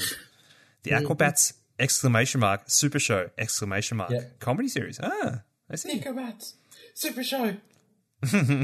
Yeah, people also search for Blink one eighty-two, so there you go. Oh, we're getting into real big fish territory then, uh, if people search for other things. Because the fourth genre on there is ska. Mm, exactly. But if we're going to get into some, uh, some in- some interesting or strange areas, so there are some songs always, that always. are just like mood-changing songs for me. Mm, and mm. one of the ones, since uh, I used to listen to an oldies channel when I was growing up, uh, it was out of Chicago, actually. I listened mm-hmm. to Chicago baseball, even though I lived in Michigan, and I would listen to some uh, some of the like sixties, seventies. Uh, Daydream Believer was always one that could ch- it could alter a mood for me. Yeah. Oh, I could hide beneath the oh, wings the monkeys, yes. of the bluebird as she sings. Six o'clock yeah. alarm would never ring. And, and I love like holding them for when you need them to, and mm-hmm. it's it's you know. Um, they kind of are the the arrows in the quiver. They're like, well, they have a powerful ability. Yeah, I, I have a, a list of songs that are the opposite end of the spectrum. Like, so uh, I guess this is kind of weird because it, it goes back a little bit to when I was a baby. But uh, mm. So there was the school of thought that when the kid, uh, when the baby's crying, you just let them cry it out. Because otherwise yeah, yeah. they'll learn to be dependent on the parents, which is bunk. Hmm. So my parents subscribed to it, at least for a little bit. And I was crying in my room, and they were just turned the T V up louder, and then they heard a loud bang. Hmm. And they came upstairs, and they saw me standing like a gymnast who had just uh, done a, an incredible move, except unlike Simone Biles' last time. But... Uh, Hey, um, she's awesome. I'm glad she's taking the time she needs. But suffice it to mm. say, I actually stuck the dick spot. um, uh, that's a terrible joke. But, yeah, uh, so they learned not to just let me cry it out, but I still kind of do. Uh, if I'm feeling bad, I want to make myself feel as bad as I could possibly ah, feel. Yeah. Get that out of me and then move forward. Yeah, and like feel it. Yeah, I know what you mean. I know what you mean. Yep. Just wherever I can find where that, that hurt is, get that out. Yeah. Hit that as hard as I can. So what is that? What is that pinnacle? There's a uh, there's a few different ones that I that I have that, that do something like that. Um, and there are also just scenes from shows that do that too. Mm-hmm. Um, let's see. So some of the ones that will do that are, let's see, I Shall Be Released by the band. Okay. Um, that's one that hits me in a in a different spot. I'm, I'm seeing what record this is too, because I'll uh, I've no doubt see this all the time uh, when flicking through records, and it's something I should absolutely pick up then. Oh, yeah, I know the, the cover. Yeah. Uh, right. I'll I'll follow you into the dark, uh, Death Cab for Cutie. Oh, one hundred percent. That is... Mm, talk to Gavin Verhey about that one, about just mm-hmm. uh, their... Oh, no, did, did he say Sarah said? One of them anyway. That that that whole that whole album is just like some of the most amazing lyrics I've ever heard. But, yeah, that um, one... Last Hope, uh, Paramore. Oh, yeah. A lot, a lot of Linkin Park things hit different, especially uh, at, so now that Chester has passed, and especially mm. in the way that he did. Mm. Uh, I probably shouldn't listen to this one too many more times, but Adam's Song by Blink one eighty-two. Yeah, that's true. Yeah, that, that one I've listened to way too many times, but still hits. Um, Full Metal, so from Full Metal Alchemist, uh, Uso, that. The but one of the original uh, intros. That's one of the few in a different language that hits. Yeah, that's also just spend- remembering the remembering Full Metal and that story.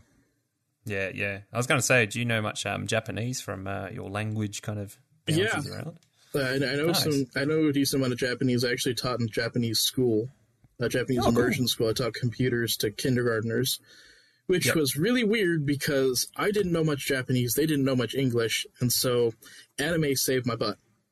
Yeah, yeah. So totally. Naruto taught me how to count from the tail beast, and so that's how I got their attention. But uh, Hitori, Uso, Fatari, yeah. yeah, Uso from Full Metal Alchemist. Ano himita sora, akane no sora wo.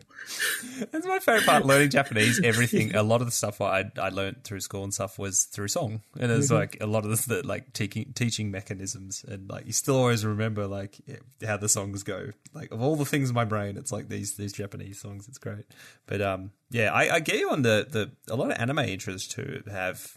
And even outros, there's plenty of outros I'll always remember um, as the, the more somber ones often, you know, for sure. yeah, mm-hmm. So those are a few that, that just hit in those hit that sweet spot sometimes where, when that needs to get hit. Great list and, and great acknowledgement too that that is totally something. And I know people have their different coping mechanisms in certain ways. And I know some some people want to listen to the angriest thing possible, and that's com- completely cool too because everyone's built differently. And um, yeah, yeah, I, I kind of res- – I, I was interested to hear what kind of songs you're going to go to then. It depends on how you're feeling. Sometimes when you're feeling angry, totally. you want to listen to more. You want to listen to different songs. Maybe that's thrash metal for you.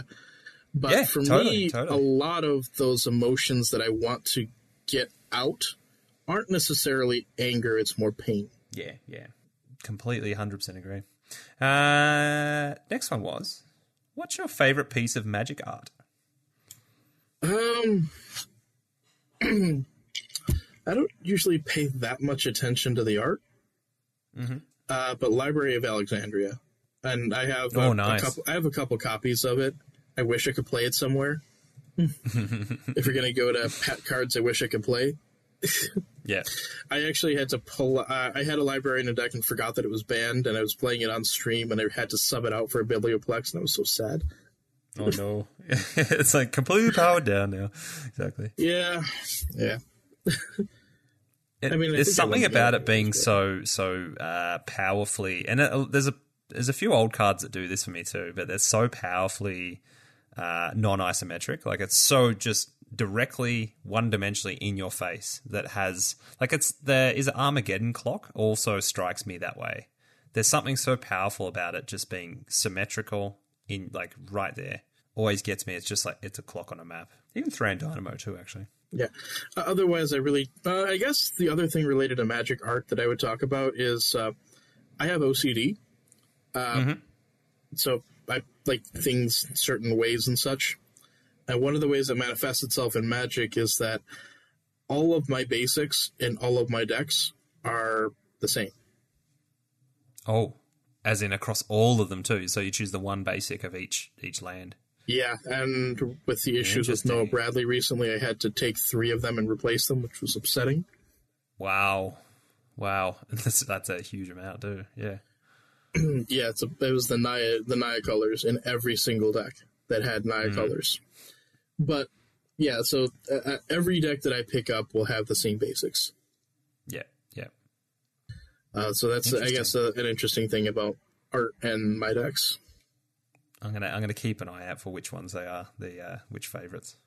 I love it. Uh, they come from either Zendikar or Battle for Zendikar, because those were the sets that I opened more than any others because I wanted those full art basics. Oh, I love it. Good answers. Uh, next one was recommend us a movie.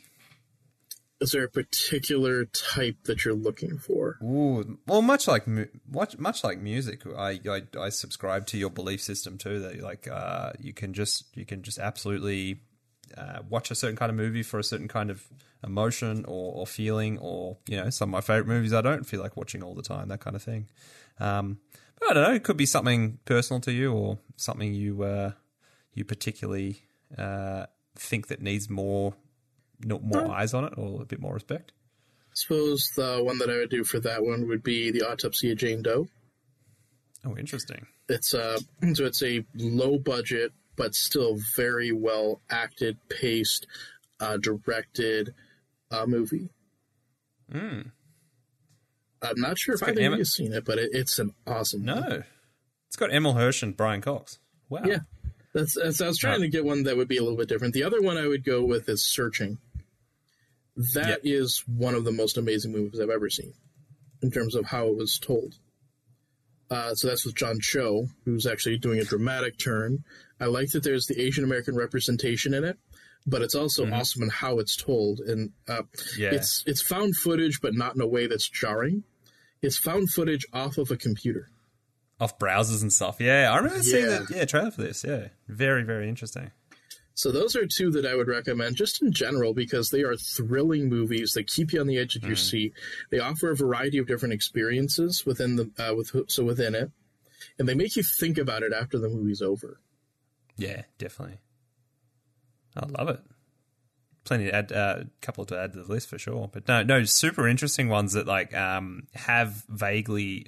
Much more vaguely heard of Autopsy of Jane Doe, uh, but worth, you know, definitely want to check it out. Um, but yeah, that's I had. It's one of those things. The Searching was something I'd seen in trailers, that kind of thing, but completely forgot about. And it's just because there's so much stuff going around, but definitely mm-hmm. a reason to go re- revisit and check it out finally. No, excellent. And I always love innovative, innovative use of storytelling too, where it's like we're we're going to try something different here. Well, uh, I don't think I mentioned, but I am also a published author.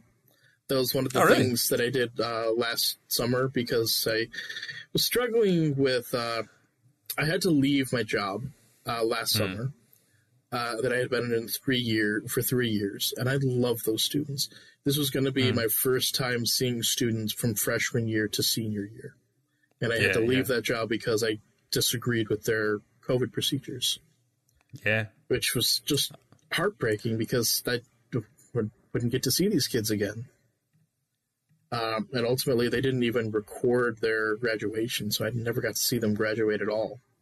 Oh, shit. But, uh, yeah.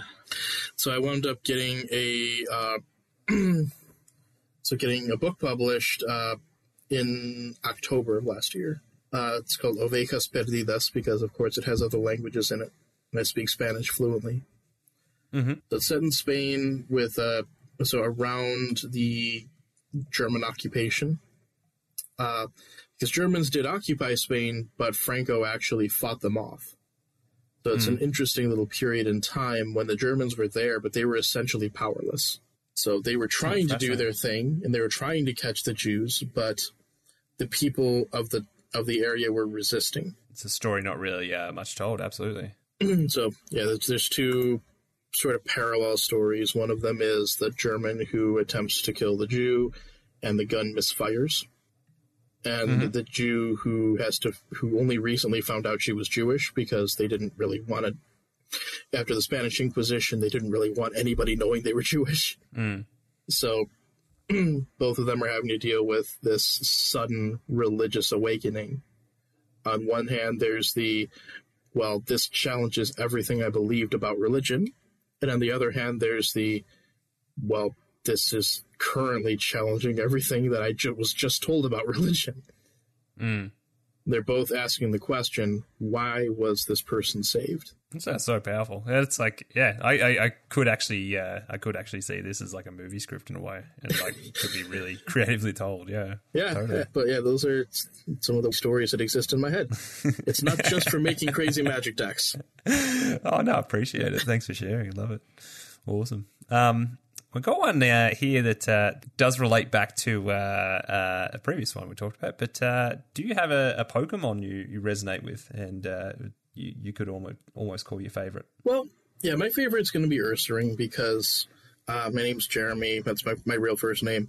Uh, Jer Bear uh, is what my parents call me. Uh, Bear Me is what my sister calls me. So Ursaring has a special place, but Duskull's getting there too. Because oh. unsummoned Duskull. That's good. Uh, these are these are a little bit outside of. Uh, oh no, I remember Ursaring. Yeah, Ursaring, and then uh, second and, and third Duskull. Generations. I think it's a skull that's kind of friendly. There's like uh, yeah, exactly. The tune summon skull and such. I love it. Awesome. Uh, and to round it all out in just a few words, what is, what do you think magic means to you? So magic is uh, it's a community.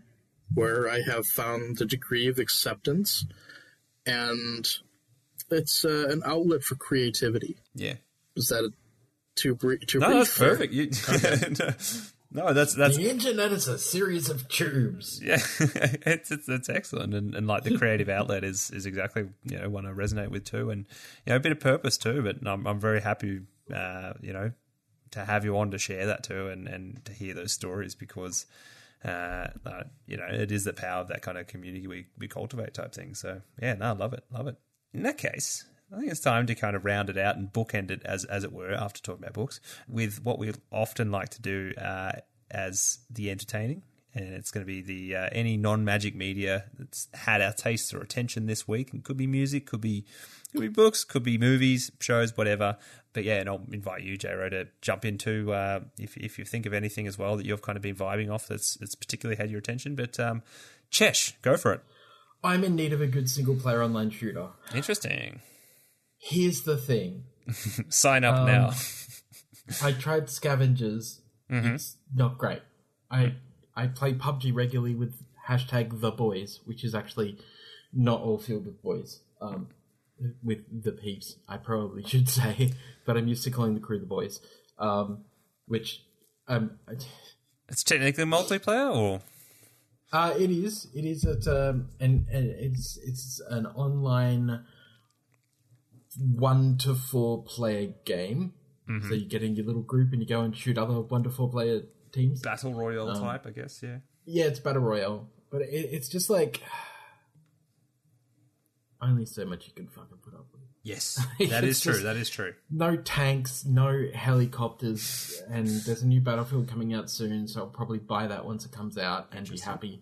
But until then, like, I'm I'm fucking on the search, yeah. So email us.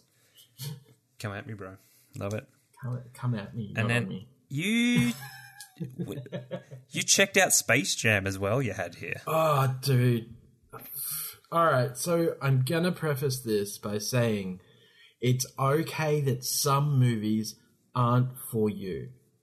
Mm-hmm. If you are a movie critic or an ex-movie critic like myself, you can separate your, your own feelings to look in the background of what this thing is, who it's aimed for, and should they enjoy it. Mm-hmm. No child will like this movie. It's bad. We're talking the new one with LeBron. Yeah. Oh no. Yeah. Oh no. The new Legacy. It's it's actually worse than the Michael Jordan one. Oh no. And I didn't think that was possible, but apparently it is. Oh dear. And they use references to the fucking Matrix. What? Is that reference for the adults? Because the adults just don't care. The kids definitely don't care. Like, this feels like it was written by a fifty-year-old for twenty-year-olds. Wow. Like, the language that's used, the, like, uh, you know, the, the LeBron's son is, like, uh, hashtag spoilers, no one's going to fucking watch it anyway. Um, LeBron's kid is, is not wanting to play basketball like dad. Instead, he wants to program video games. and ultimately the villain, who is a fucking A I. Oh, wow. Jesus I Christ. Didn't see that coming. The villain, who is an A I, uses the kids' video game to suck them into playing basketball. Oh, and they have N B A two K microtransactions, no, maybe? It gets like... worse, because it's not based on fucking basketball. Oh. The points are based on style and flair. Interesting. So it's a dunk contest. But not even, because there's not much fucking dunking. Just do cool layups. Because it's based on modern basketball, which is trash. It's all fucking shoot the ball. Shoot like, threes. Oh, God. Uh, I really want to watch this now just to like to, to feel this. You know what? It's it's it's James Harden. This exactly actually exactly this day last year. It is James yeah, Harden. Yeah. Dribbles ball, dribbles ball. Dumbfounded yeah. as Carson Edwards races up, being his like five foot nine self, and does a left-handed dunk over the top of James Harden, and yeah. James Harden just looking at Carson Edwards dunking on him, going, "What the fuck was that? I didn't know you could dunk. When did you learn to dunk?" Wow. I don't necessarily wow. want to see it. I want to see the CinemaSins on it. Yeah, exactly. And that yeah, is yeah. going to be brilliant. Wow. Um. Yeah, glowing glowing review for Space Jam there. Good stuff, Josh. Yeah, don't, just don't bother. Just fucking watch the original Space Jam. It's disappointing enough. Or if you want your basketball fix, I'll uh, I'll, I'll shoehorn mine one in there. Uh, watch the thirty for thirty uh, Dennis Rodman um, feature, which showed up yes. on one of our local channel kind of um, streaming services. And I was like, yeah, all this. And then all these other thirty for thirties, which I love. Lap them up. Watch watch any of them. Um, but the, the Dennis Rodman story is incredible. It is, is, as they say, you can't write some of this stuff. It would just like, it wouldn't even, fiction, like, I mean, would be unbelievable. Can, no one would believe you. Yeah, yeah, no one would believe it. The whole, you know, after what is, I, I can't spoil how great the, the story of the career is and, and what, you know, Dennis has had one of the most interesting lives, careers, whatever, and delves into mental health, delves into, Uh, substance abuse, of course, and, and, and like pain. And then I think a lot of the time where you couldn't speak out and be an emotional person, or else everyone's like, why are you doing that? You're weird or you're weak. And it's like, it's heartbreaking. It really is. Um, and then also the other side of the Detroit Pistons that we all know The Last Dance painted them to be, you know, the most awful people on the planet, which they're not necessarily.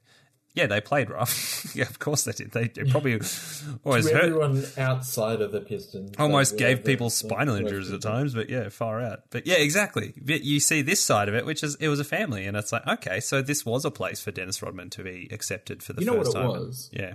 What's that? It was a fucking, it's it's fucking gang mentality. Kind of, yeah. Like... Um, I, I only just realised this. Like, it really is just gang mentality. Yeah. Well, oh, you got to watch it, Josh. You'll you'll love the doco, all the things about Dennis Rodman, the teams no, he played Dom, for. And stay away. We didn't mention your family. Which one? What? Dom, Dom, just to get in on the, the memes. Oh, gotcha, gotcha. So, um, but yeah, and then... then, then Fast it, and Furious. Then, oh, gotcha. It's then all it, about family. Gotcha.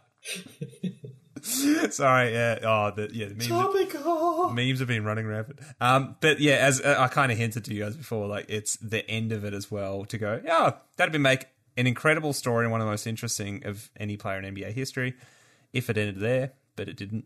And uh, after his career, it's uh, yeah, it kept going, and Dennis Rodman became friends with the dictator stuff. Yes, it absolutely did. That's that's what I mean. You like you can't you can't oh, write this stuff.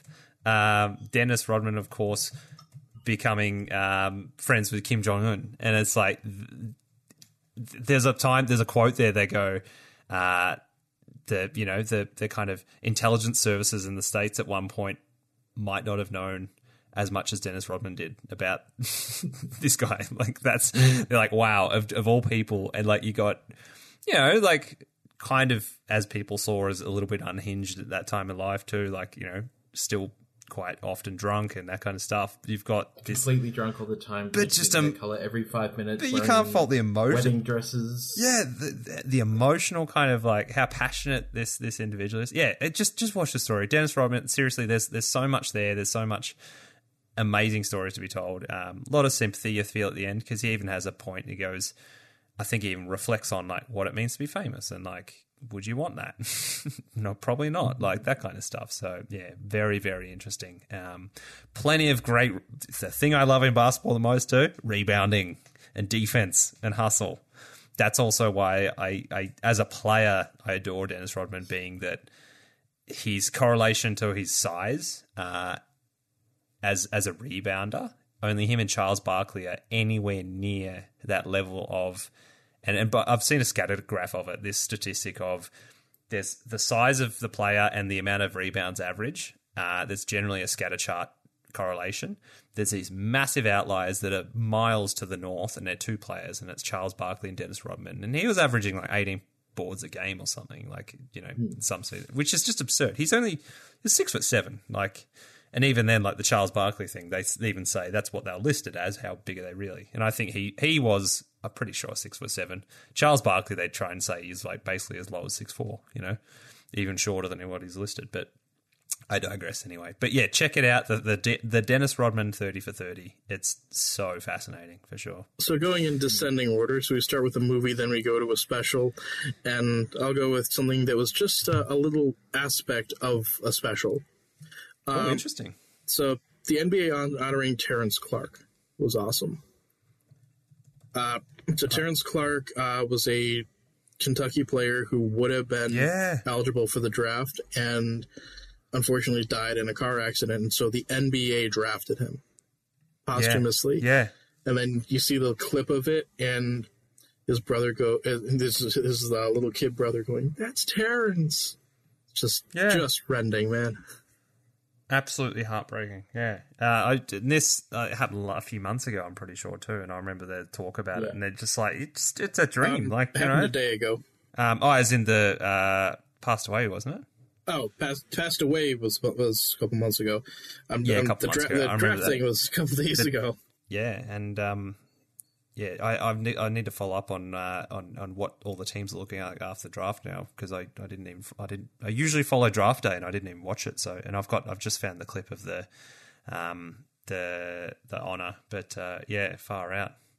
I'm I'm I'm really glad they did that too, and of, of course, like why wouldn't they? Um, they've done a similar thing when uh what was his name Isaiah Austin was one of the top prospects, and he had a career-ending uh. What what was it? Kind of, um, I think it was a disease even uh, that got kind of identified just before he got drafted, and said no, the, under the kind of regulations of the N B A, we can't even kind of uh, let you play. And they kind of the N B A drafted him as a as a sign of respect in a way, and kind of put him into a um, gave him a uh, a position. Uh, in some of the head offices and that kind of thing too. But this, of course, is on another level too, and it, but it shows that you know. They have to kind of honor this player because you think what it what he would have been. Amazing, but um, yeah, no, check it out for sure. Awesome. So um, yeah, no, I think that's I think that wraps to uh, to a, what we can call an episode with a capital E. Um, but yeah, again, I thank you so much, uh, J Rowe and and Jesh as always, but uh, for hanging mm-hmm. out, sharing stories, you know. It's good to do this on this time frame to really kind of dive in and, and not feel like we're, we're kind of pushing uh, this too hard every week, and means we can take our time and, you know, really listen to some awesome stuff um, yeah, every every couple of weeks. But, uh, yeah, I'll I'll kind of sign it off with uh, where we can find you. But, uh, J-Row, where, where can the people find you? So at coach underscore J underscore R-O on uh, Twitter, at twitch.tv backslash unsummoned skull. Uh, is the uh, so that is the uh, my, my Twitch channel. Uh, I have the uh, the the Discord, the skull symbol. Uh, so those are a few different places. The YouTube channel will be starting next week, and that'll also be on Summon Skull. Nice, nice, awesome. Chesh, where can the people find you? Uh, you can find me in the bottom of a barrel, uh, badly decomposing. You can also find me on uh, Twitter as Cheshire Plays, on Twitch as Cheshire Plays Games, on YouTube as Cheshire Plays Games. You can also find my N B A mail time and guest spotlights over at Cheshire Breaks. Nice. Uh, you can find my N B A slabs if you want to buy them at cheshire breaks dot com dot a u. Because why not? Yeah, exactly. Um, Shout it out. And the card punter. You can find me at Card Punter on YouTube as well if you're interested in N B A breaks and you want to know the breakdown of a brand new set. Um, and that, that channel has been on fire like N B A Jam. It has been like, I, I get five hundred views in five days. Like, wow. Who yeah. knew that I could provide a service that was primarily, let's be honest, for me, uh, but ended up being something that everyone wanted. Mm-hmm. So, keep keep yeah, providing. I love it. Sweet. Um, you can find me wherever the uh, Skeleton Ship sails, and uh, yeah, that is at Pastor Jam Sam on the Twitters and on the Instagrams. But more importantly, you can find the podcast. Uh, C M D R crunch dot fireside dot f m is the website. Uh, at C M D R underscore crunch is Twitter. Uh, at C M D R crunch is Instagram, and you can send thoughts, feedback, uh, questions, pictures of cephalids to C M D R crunch podcast at gmail dot com. Um, yeah, join the conversation, get in touch, uh, you know, come hang out. We're uh, always always keen for a game, that kind of thing. It, um, yeah, it's been awesome. So anyway, all right, we'll, we'll sign off anyway with a little bit of advice. But um, yeah, I mean, more than anything, thanks for joining us, Jared. It's been awesome to to tell your story, and and you know, uh, I feel like you're you do a lot of kind of. Uh, kind of cultivating other people and, and the, the, the community, that kind of thing. And I know you you, you get your spot on um, M T G and Quarantine uh, podcasts as well, but all I want to do is kind of get you on and let you tell your stories, because you got some awesome ones, and I know they, Thank they you. can keep flowing. So thanks so much, man. Now, there's plenty more for another day if that should come. And it Quick will. Advice. Yeah, advice. Any yeah, any advice for our listeners before we sign off, J-Ro? You, you buried that lead. So, mm-hmm. biggest piece of advice I would have is, if something doesn't exist, make it. Uh, that's how it happened with uh, the community that I wound up creating. Uh, I it didn't exist, and so I decided I was going to make it. Um, and you have the ability to do that as long as you basically aren't a dick. Yeah. Totally. Hashtag don't be a dick. Don't be a dick. That's great advice. True. Thanks, Will Wheaton. Exactly. All right, all right, you, Chish? Uh, the difference between cotton and nylon is breathability. And if you want your downstairs to breathe... Oh, yeah. Yep. one hundred percent. Choose wisely. Choose wisely. Absolutely. Because otherwise you are going to get swampy sweat. Oh, yeah. Absolutely. No one wants to put their mouth down there. Okay. No. Uh, yeah, well. Not when uh, it's swampy sweat. Not swampy times. Oh, swampy underpants, Chish. Uh, I'll just say uh, kind of what I kind of said before, which is, um, you know, you're the only one that can give you the gratitude that you need. And, um, you know, you matter, uh, you know, and, and, and let yourself know that kind of thing. So, yeah. Take care, friends. Meow. Ah. Bye.